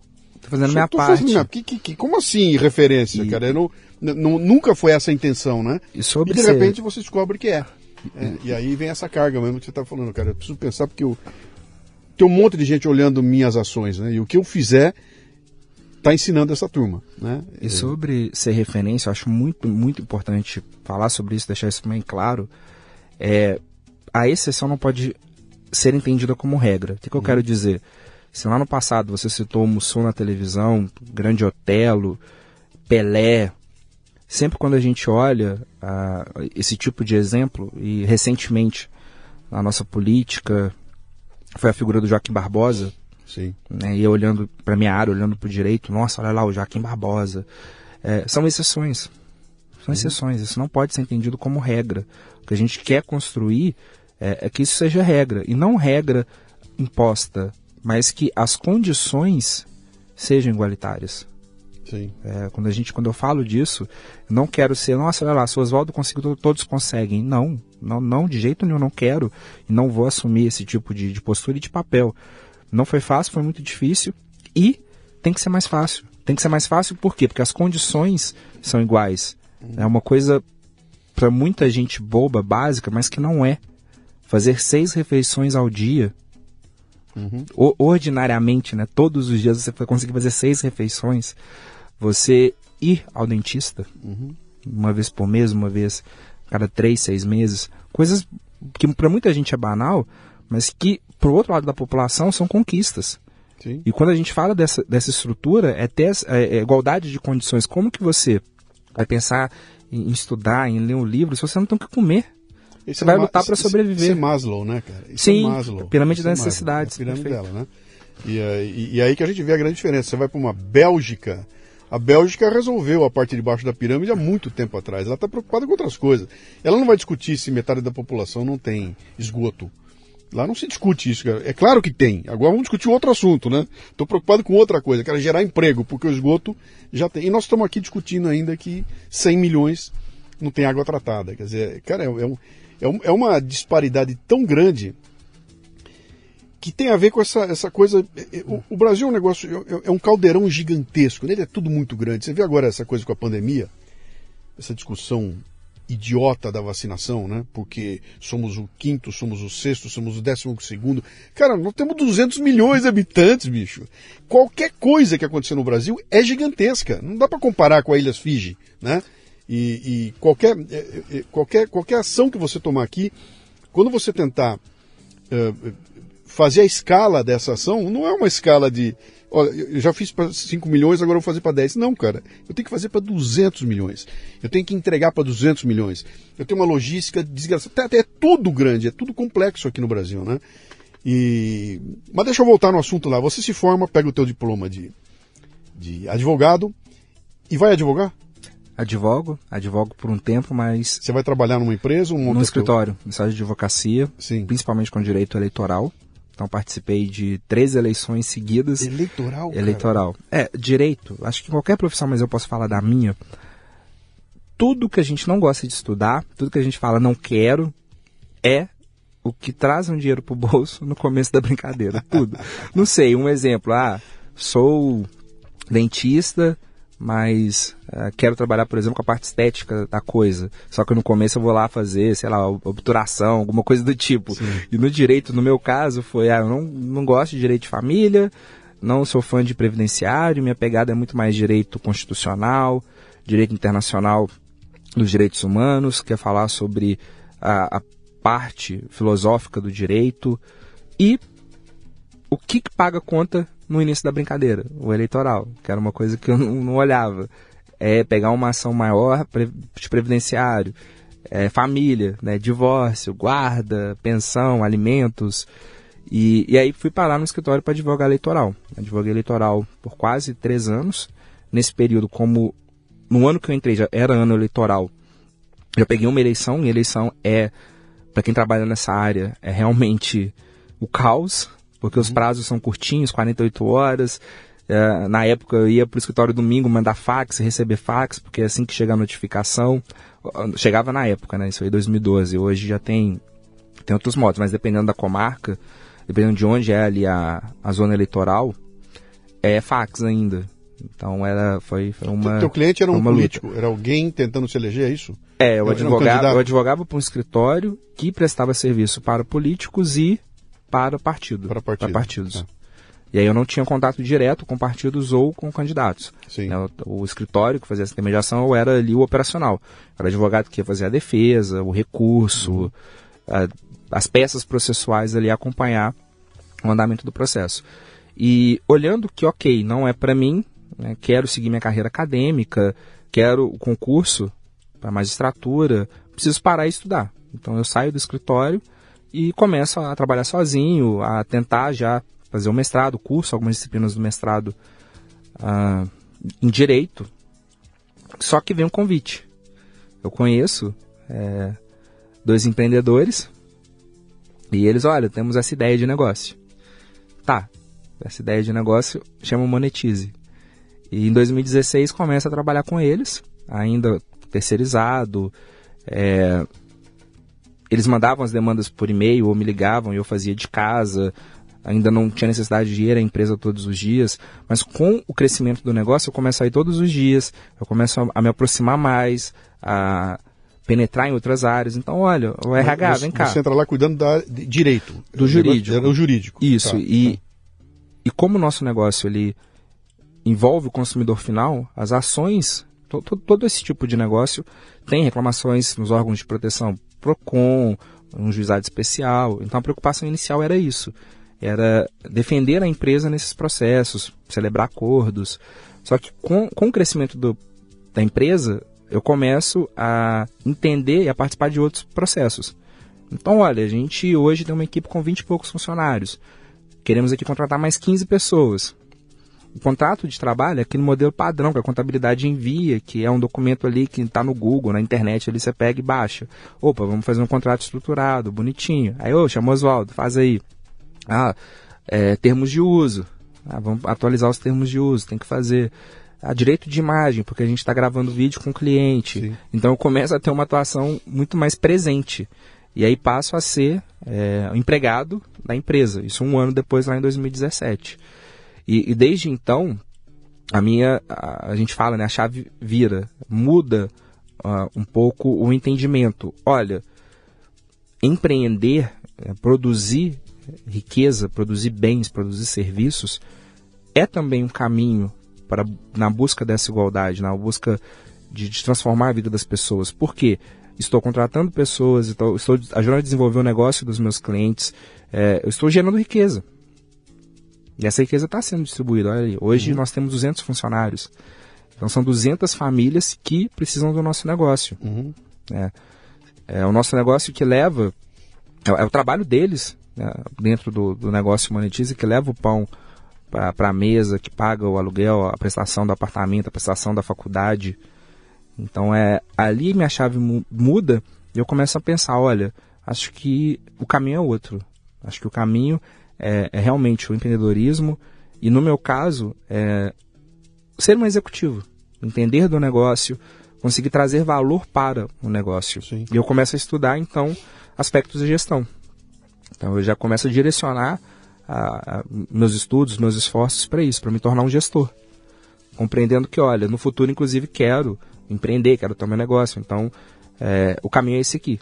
Então, já muda a mentalidade, já deixa. Esse caminho que você encontrou, esse caminho tinha como objetivo lá na frente a Monetize? Era, a Monetize Não, ou era o foi seguinte? dentro eu- da Monetize. Então, eu, entendo, é dentro da Monetize, mas vou me tornar um gestor porque uma hora eu vou chegar, eu, eu, eu, eu vou dirigir essa empresa aqui. Já vi uma visão desse tipo para você? Ou era o seguinte, vou me tornar um gestor para o que a vida trouxer para mim. Isso é outra coisa, é o seguinte, eu quero ser o CEO da Monetize. Foi Tinha- pensando na, na vida, não foi pensando em ser CEO da Monetize, não é algo Sim. que estava no, no meu radar, assim, não era algo, nossa, quero. Uhum. É, as coisas aconteceram. Eu acho que isso é uma, uma, uma crença, algo que eu acredito muito. É, esteja preparado, as coisas vão Claro. acontecer. Aí Às vezes- dizer pra você que você tem- sorte, né? Ô, cara sortudo. É, a, a Quando sorte- precisaram de um, tava ele lá, né? Que sorte a dele. Como se fosse sorte, né, cara? É. Aquela história, né? Pô, peraí, eu tô preparado. Estão procurando alguém que fala inglês e eu sei falar inglês, eu tenho que estar. Eu tô presente. Isso é sorte? É sorte? É sorte? Não, acho que não, né, cara? Quando você ficou lá estudando É. model verbs, ninguém tava lá olhando pra você, Não, cara, tendo isso a é- dificuldade ali, "Ô, como que é isso aqui? Sim, e aí, de repente, ah, tá lá porque é sorte. É. Sim. Olha, que interessante, cara. Esse modelo da. da... Você está falando 2016, foi ontem. É tudo, muito, é tudo muito novo, é tudo muito agora, né? Ah, a Monetize é uma plataforma de. eh, como é que se define ela? Como é que, como é, que é a definição que, que você. Para o teu negócio? Quando eu pergunto o que faz a Monetize? Como é que se traduz isso? A Monetize, ela é um ecossistema de vendas online. Ok. Porque você pode olhar para o nosso negócio sobre diversos aspectos. Então você pode olhar para o checkout, que é um meio de pagamento. Então quando você. é, eu faço uma analogia. Desde que eu entrei na Monetize, eu faço essa analogia até para explicar no, no, no processo judicial o que, que a gente faz.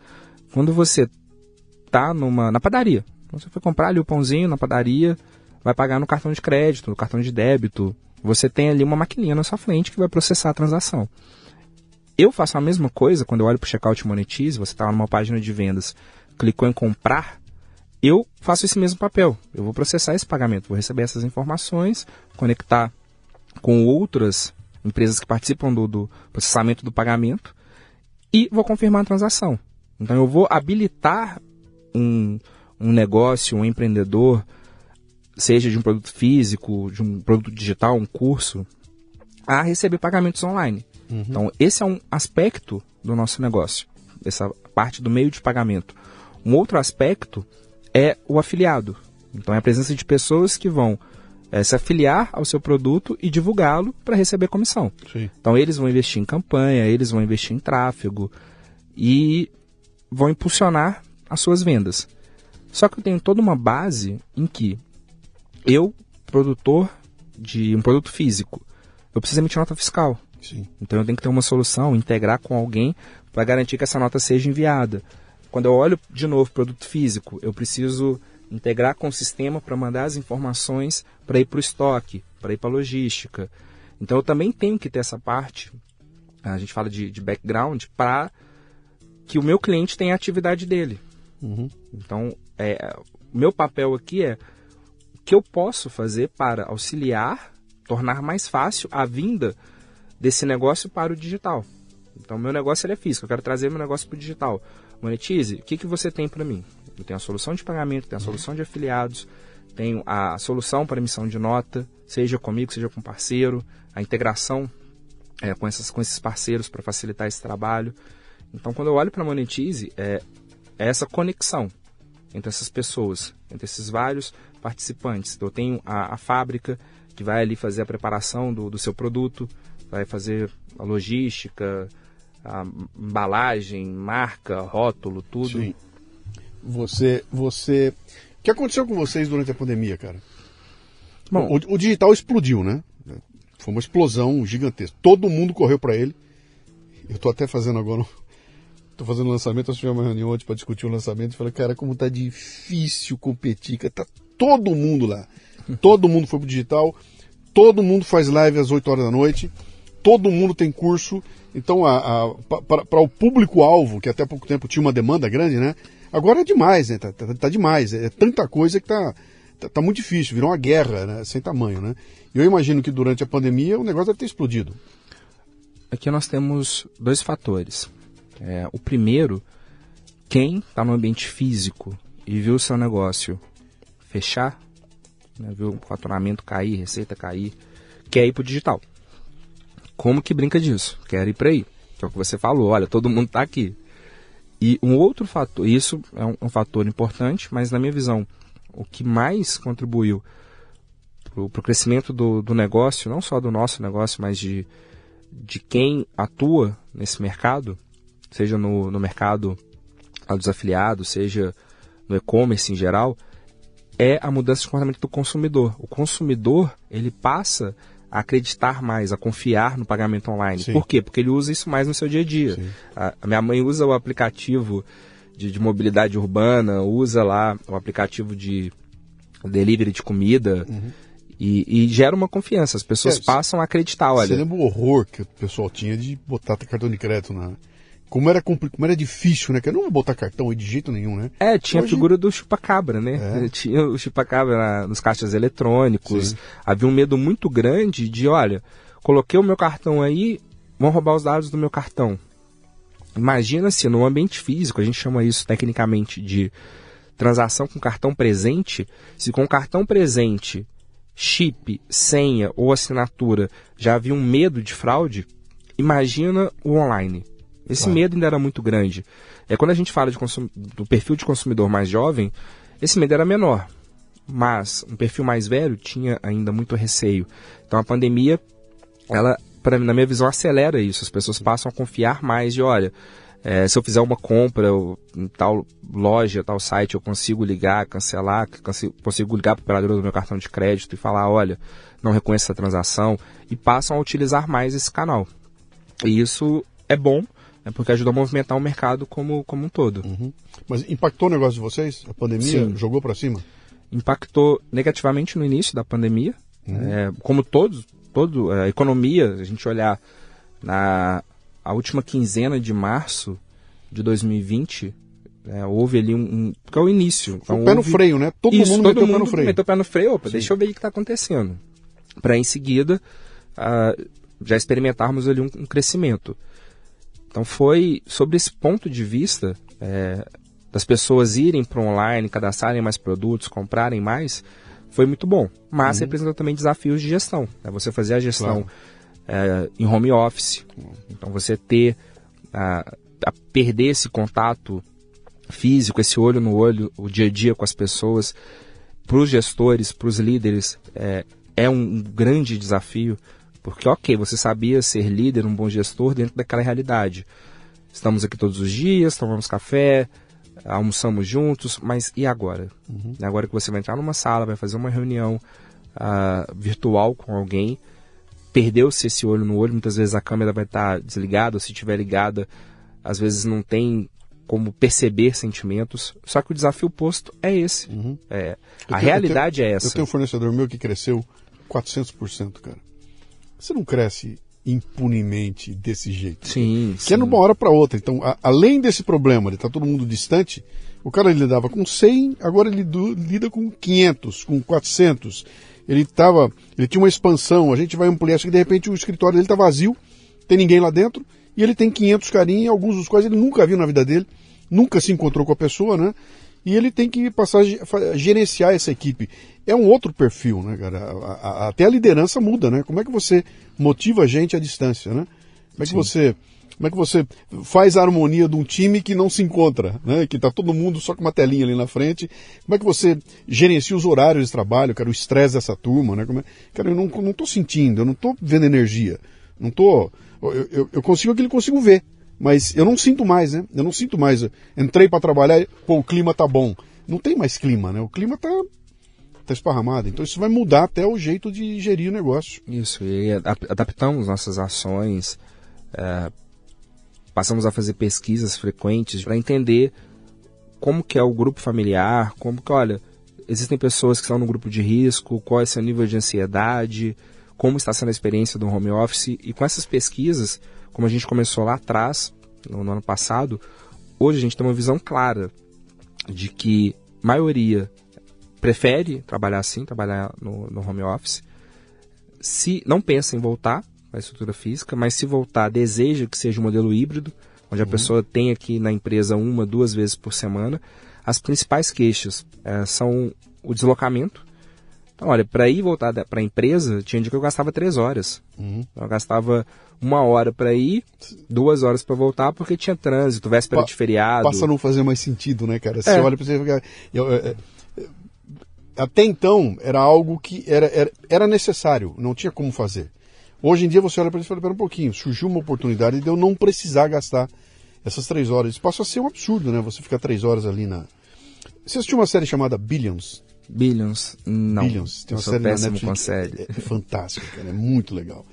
Essa série está é, é, tá na Netflix e ela conta a história de dois caras. Né? Tem um cara que é um, é um grande investidor, é um desses caras de startup, é um bilionário, né?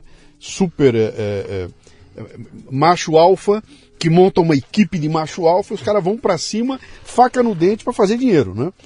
E o outro é um procurador norte-americano que tá na cola desse cara aí, quer pegar esse cara. Então a série é muito legal. Um dos personagens é, principais da série é uma mulher, Wendy, a Wendy Rhodes, né? Que por acaso é esposa desse procurador e trabalha pro bilionário, né? E é, é legal. E o mais legal é que ela, ela é uma figura assim de Cara, ela, ela, ela, ela, é o braço direito do bilionário na empresa de machos alfas, né? E a função dela é uma psicóloga. Ela tá ali para cuidar do ambiente, cuidar das relações dos caras. Então, vira e mexe, entra um cara, senta na sala dela, senta no divã aí, e conversa com ela como se fosse uma sessão de, de psicologia, né? E o que chama atenção ali é, o, é, o, é a influência que a posição dela tem no meio daquele monte de, de, de, de, de brucutu, né? E ela vai lá ela dá nó em todo mundo, né? E ficou muito interessante porque mostra uma posição que até então nem sequer existia nas empresas, passa a ser essencial para aquela máquina funcionar, senão os caras comem um outro, eles se devoram ali, né? Então você está comentando isso tudo, eu fico imaginando o que, que, teve que acontecer com o teu RH.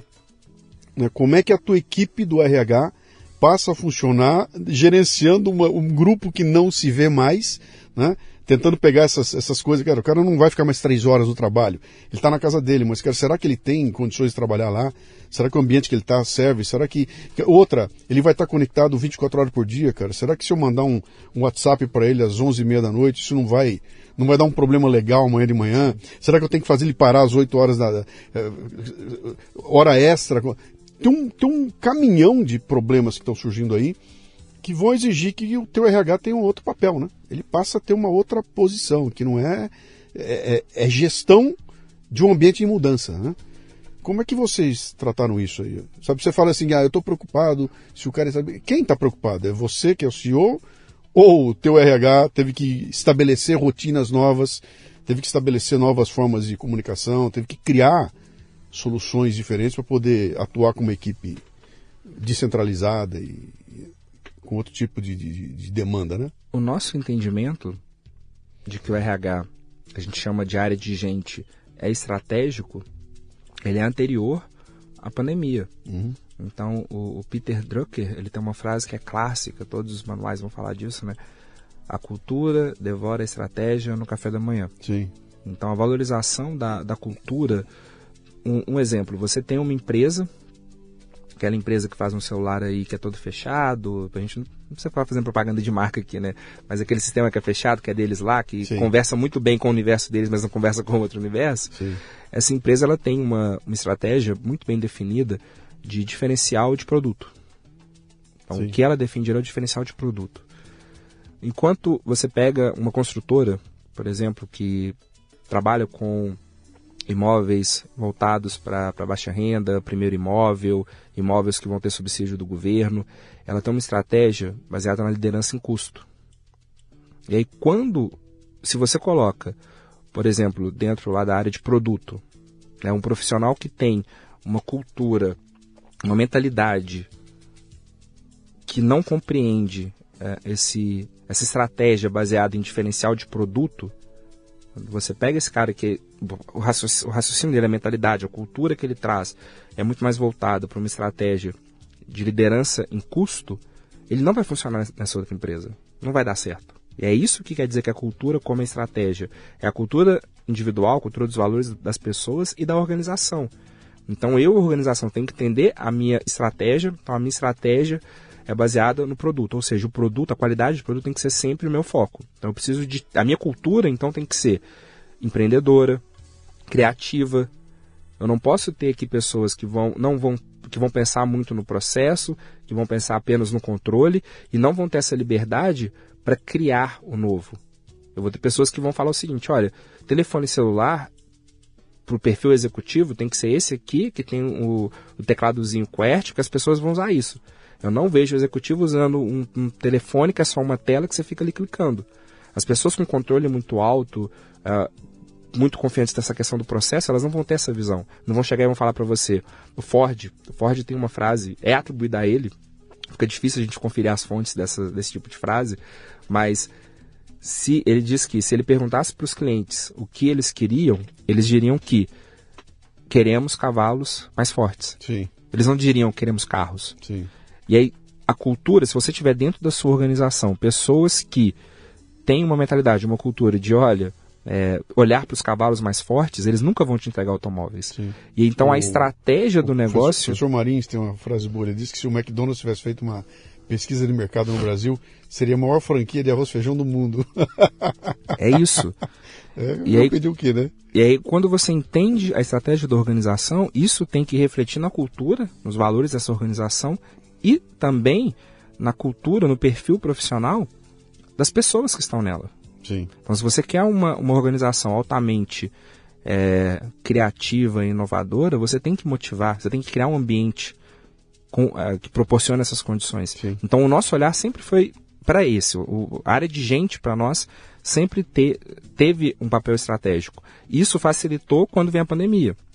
Porque uma autonomia, uma liberdade de ouvir Óbvio, problemas existem, a gente tem muito trabalho a fazer como todos, porque é uma nova realidade, mas o caminho e a autonomia que a área de gente teve para trabalhar, e principalmente para ouvir e isso foi o que a gente definiu como principal, vamos ouvir, a gente fala tripulação, porque como a Monetize tudo é decolhe suas vendas, é tudo voltado para o ambiente da aviação, então a gente chama ali internamente de tripulação.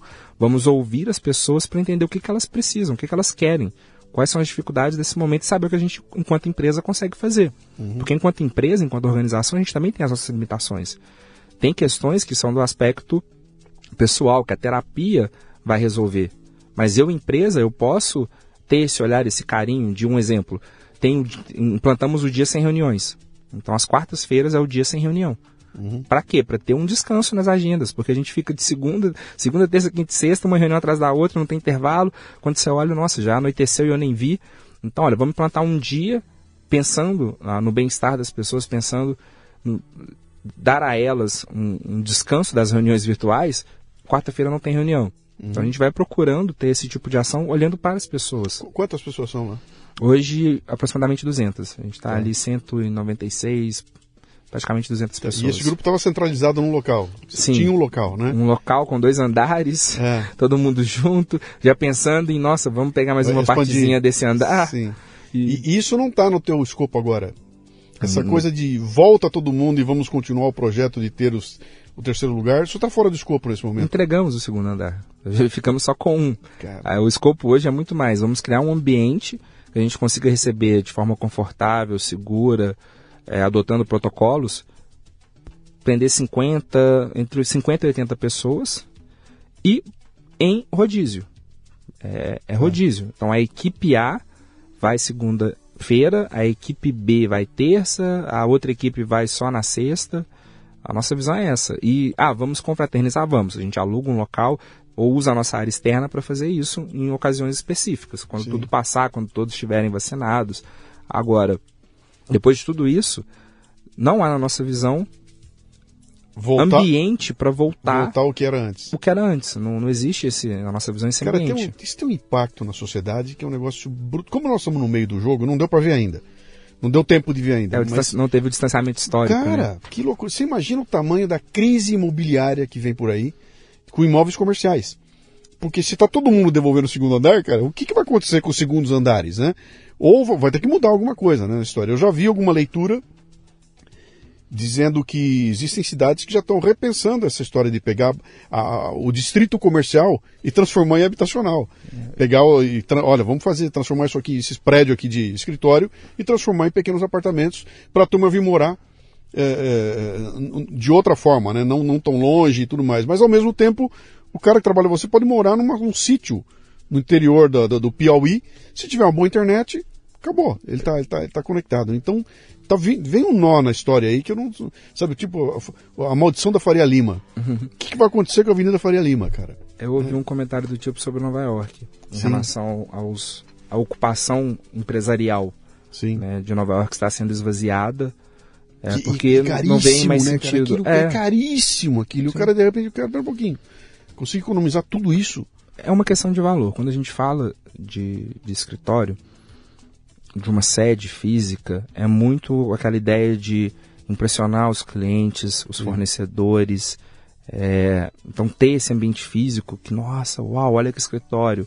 É, imagina como advogado, nossa, mas escritório é na Faria Lima, é, é, gera um status. Hoje, nesse ambiente atual, é valor para nossos clientes isso? Deixou de ser. Uhum. Deixou de ser valor. Ele não está preocupado mais com isso. Ele entendeu que, olha, é, eu achava que era bom ir lá no escritório, conversar, apertar a mão. A gente está resolvendo tudo online. Eu tenho tempo de ir ali, cuidar da minha filha, cuidar de, de hobbies pessoais. O tempo que eu deslocava para ir para o trabalho, para ir até lá, estou fazendo uma aula online aqui, aprendendo alguma coisa.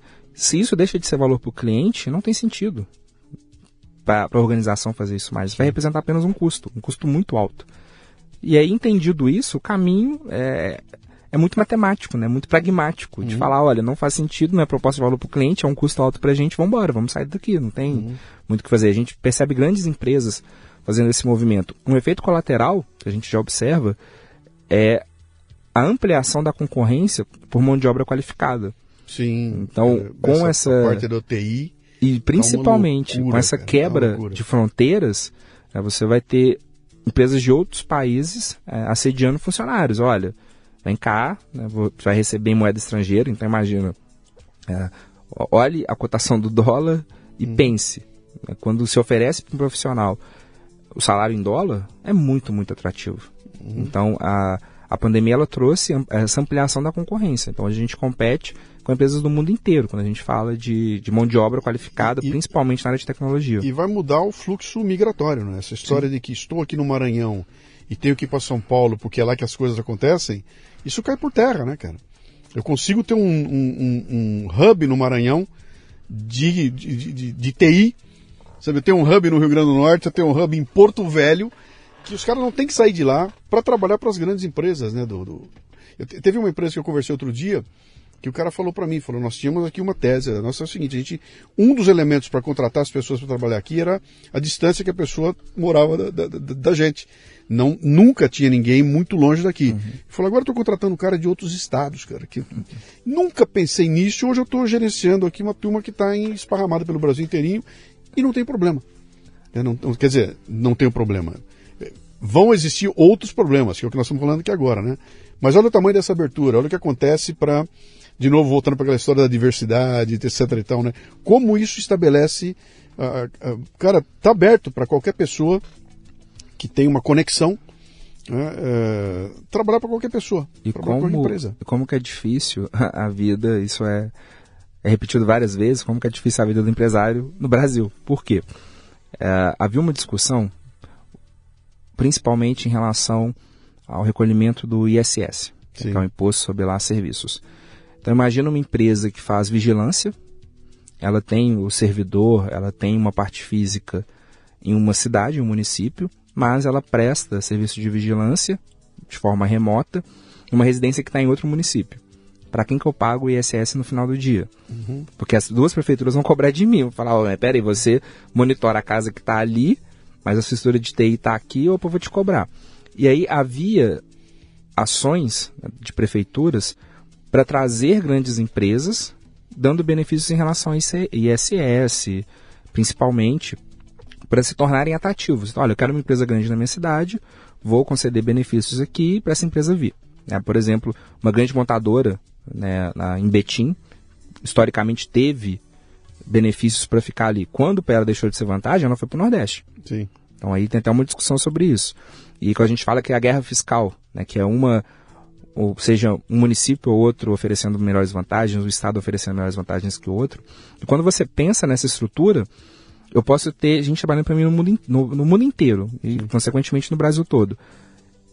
Como que vai ser? E aí, uma vez que culturalmente a sociedade aceita o trabalho remoto, como que vai ser o tratamento dado pela legislação em relação a isso? Seja a legislação trabalhista, seja quando a gente pensar no direito tributário, eu posso abrir o meu CNPJ, a minha empresa, numa, num município em que eu tenho um incentivo, mas eu não tenho sede física ali.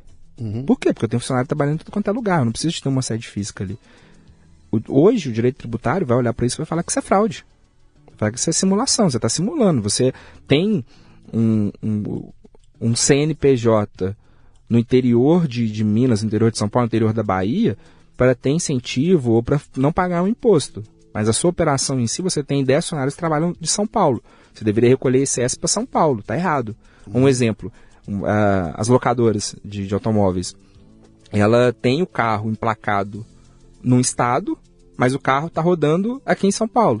O estado de São Paulo vai falar, opa, pague PVA para mim. Uhum. Por quê? Porque seu carro fica rodando aqui, fica destruindo a minha via. Mas espera aí, o IPVA é um imposto sobre propriedade. Se a propriedade é minha, eu estou lá emplacado em Minas, o que, que eu tenho que pagar para você em São Paulo? Tudo, você vai ter que ter um CNPJ virtual. Bem... Sabe, aquele, onde é que ele está? Ele não está localizado em lugar algum, o endereço dele é na internet, né? E aí, como é que eu vou gerenciar? Nós fizemos uma live ontem e estávamos discutindo exatamente esse tipo de, de problema, porque um dos caras da live apresentou um projeto que eles montaram numa empresa de TI e eles criaram um sistema que é um sistema que liga e desliga o acesso da pessoa aos computadores da empresa no horário de trabalho. Então, é das 8 às 18. 18 horas, um pouquinho antes começa a avisar. Atenção, salve tudo, porque vai fechar. Fechou, o cara não entra mais.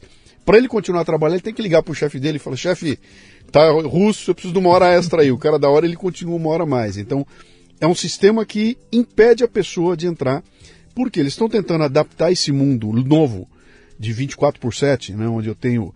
Cara, eu, eu, eu, compro pela internet a hora que eu quero e o Mercado Livre me entrega a hora que ele quiser. 9 horas da noite tá batendo em casa uma entrega Domingo. lá. Né? Domingo. É, então, coisa que cara, não acontecia. Não tem nada a ver com o esquema de banco, né? Fechamos às 16 horas. Para com isso, cara. O mundo mudou. Só que ao mesmo tempo tem essa essa a, a, legislação que a gente conhece aqui, que ela, é, como é que se adapta uma coisa à outra? Né? Você estava falando aí, me lembrei de uma coisa que tem a ver com a tua, a tua área da advocacia e da justiça, né? Cara, o, o, o STF prendeu um deputado em flagrante por causa de um vídeo que ele gravou. Porque os caras entenderam que enquanto o vídeo estiver no ar, o crime está sendo cometido. Logo, é o flagrante. Como, como assim, cara? É, um mês depois continua sendo flagrante. Porque é um vídeo que está no ar. Então, é, vai ter que se adaptar dessa essa, essa é. legislação, vai ter que se adaptar. É uma tese, adaptação da, da tese do, do crime continuado, né, do então, flagrante continuado. Cara, ali, porque tem um né? vídeo publicado no ar. É, é muito louco isso, né? Mas, é, e, e, pensando no, no, na questão empresarial, olha o esforço, o recurso que a empresa tem que gastar para se adequar a uma legislação Sim. da década de 30. Sim.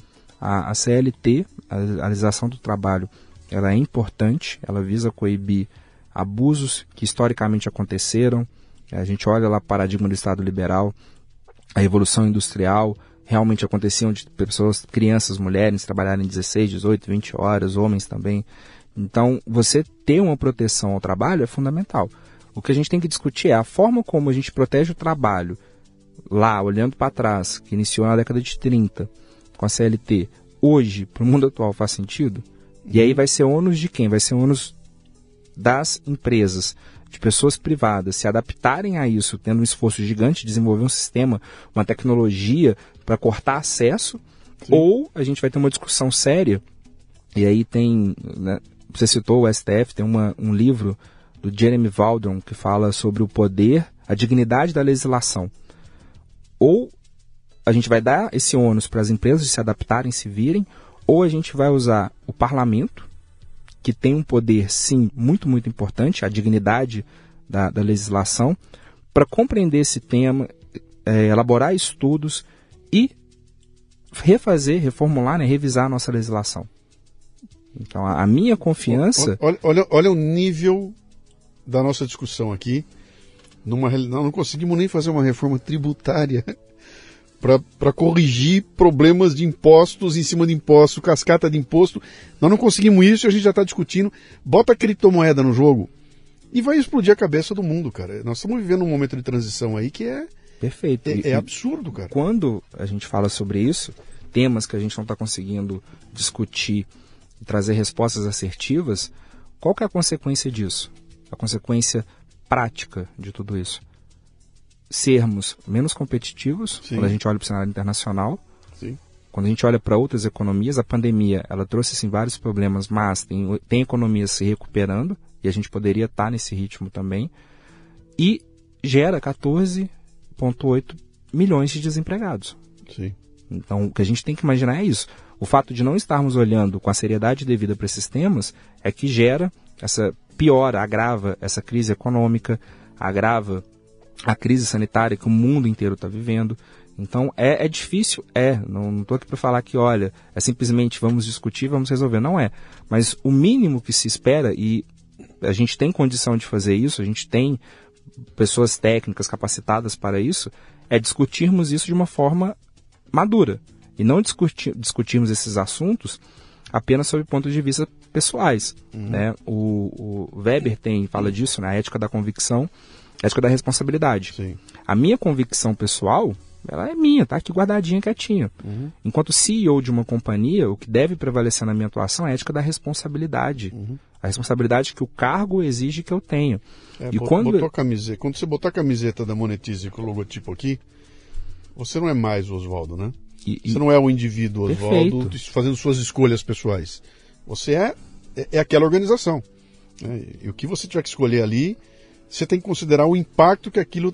Uma coisa que você disser aqui, maldita, Sim, vai. Tem, tem uma repercussão negativa. É, é. E, e, os homens públicos, eles têm que agir pela ética da responsabilidade de seus cargos. Uhum. Isso é fundamental. É, isso sim é, é, ser um estadista, isso sim é o papel dos homens públicos, das figuras públicas, uhum. agir pela ética da responsabilidade. Então, é, acredito que a gente tem sim condição de fazer isso. O momento ele é muito grave, um momento de, de polarização, realmente um momento em que as discussões elas são muito mais uh, emotivas do voltar, que racionais. Vou voltar para uma coisa que você falou no começo. Nós estamos histéricos, cara. Sim. Nós estamos num, num, num cenário de histeria. E pedir para a discussão ser. não, não dá, cara. Nesse momento de histeria aqui é rótulo para cá, rótulo para lá, dedo na cara. Não gosto de você e nada do que você disser eu levarei em consideração. Não pelo mérito do que você disse, é porque eu não gosto de você. Você está no outro partido. Ética da convicção. Pois é. é Ética é loucura, da né? convicção. Né?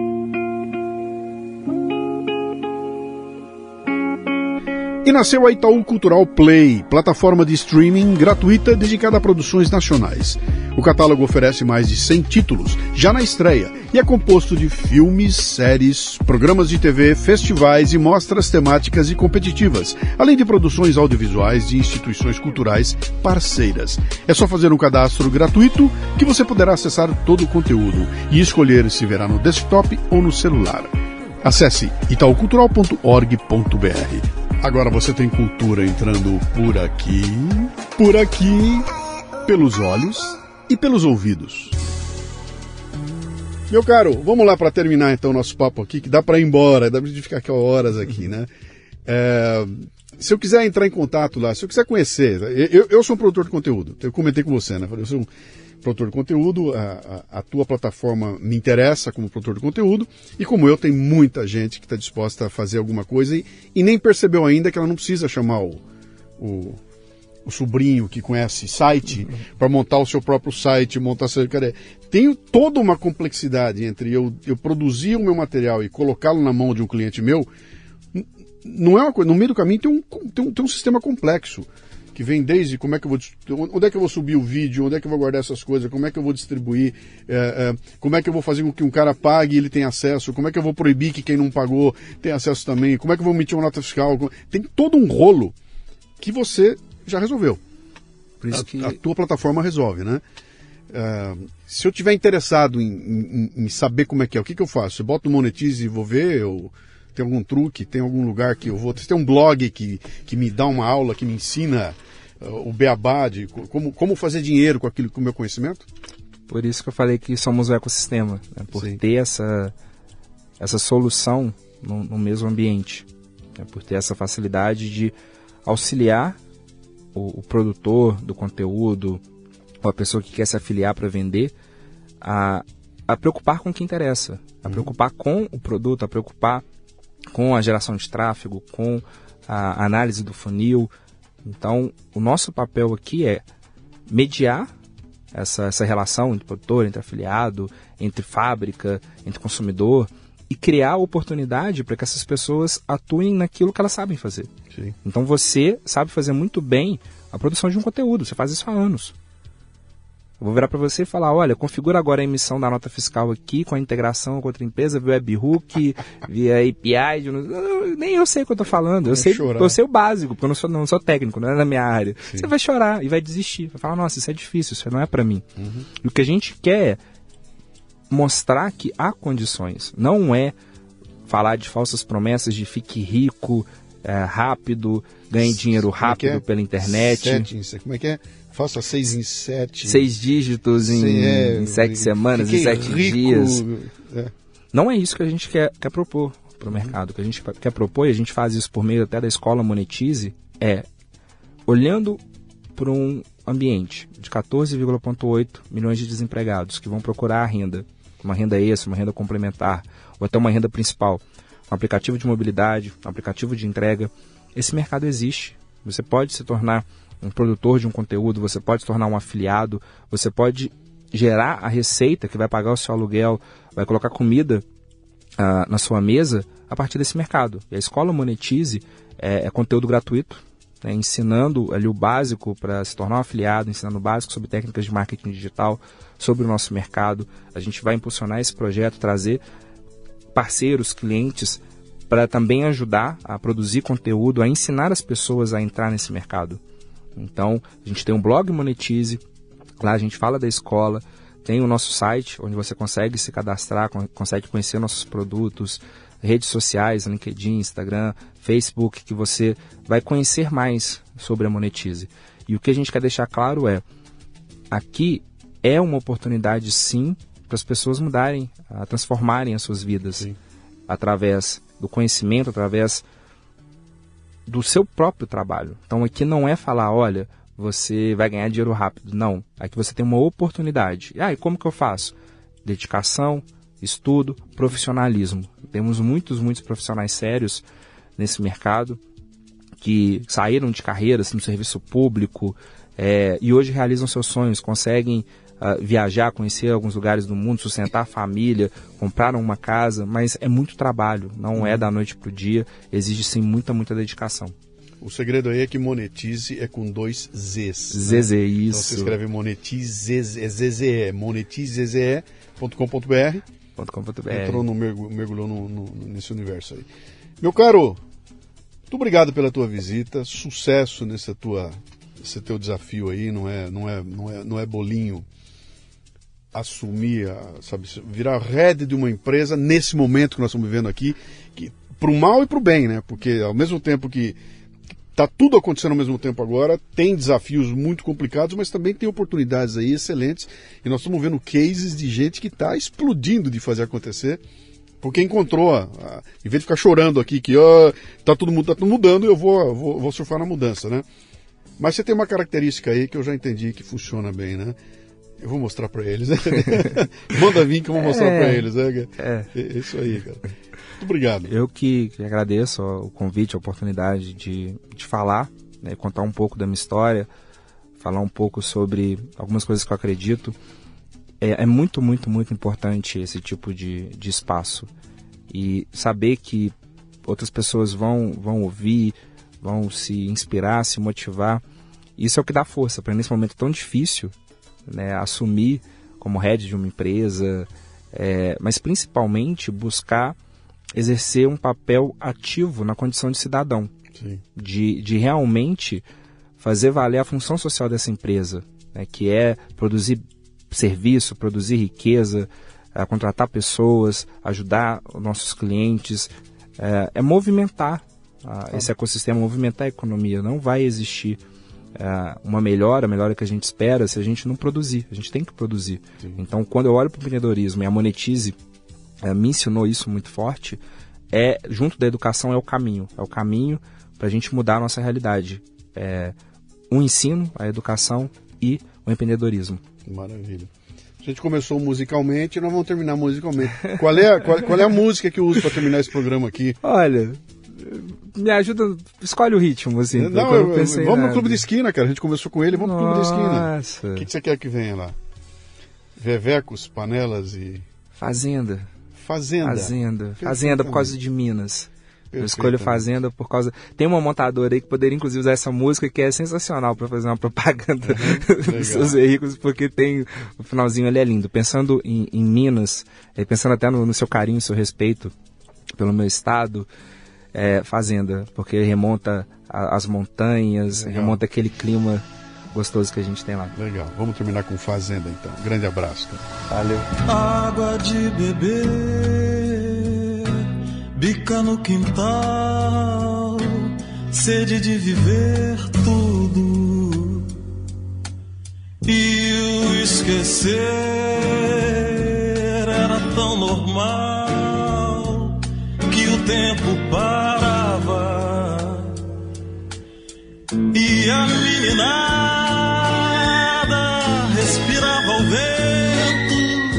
até vir a noite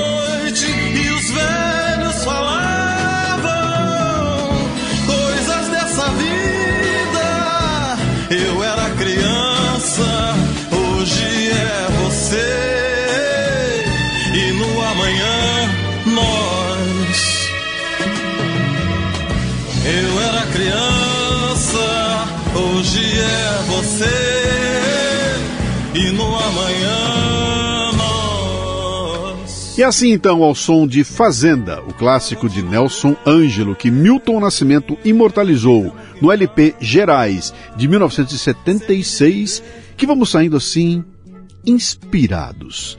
Gostou do programa, é? É, de onde veio esse aqui, cara, tem muito mais. O Café Brasil é produzido por quatro pessoas. Eu, Luciano Pires na direção e apresentação. Lala Moreira na técnica. Cissa Camargo na produção e você aí completando o ciclo. Olha, a busca pelo saber é fundamental. Mas quanta gente valoriza isso, hein? Os 1.700 assinantes do Café Brasil Prêmio valorizam, mas eles representam menos de 1% da nossa audiência. Será que a gente não consegue chegar no 1,5%? Vem, vem, vem. mundocafebrasil.com o Café Brasil pode chegar ao vivo em sua empresa através de minhas palestras. Acesse lucianopires.com.br e vamos com um cafezinho ao vivo. Mande um comentário de voz pelo WhatsApp no 11 96429 4746. E também estamos no Telegram com o grupo Café Brasil. Para terminar, um versinho do Nelson Ângelo. Eu era criança, hoje é você, e no amanhã, nós.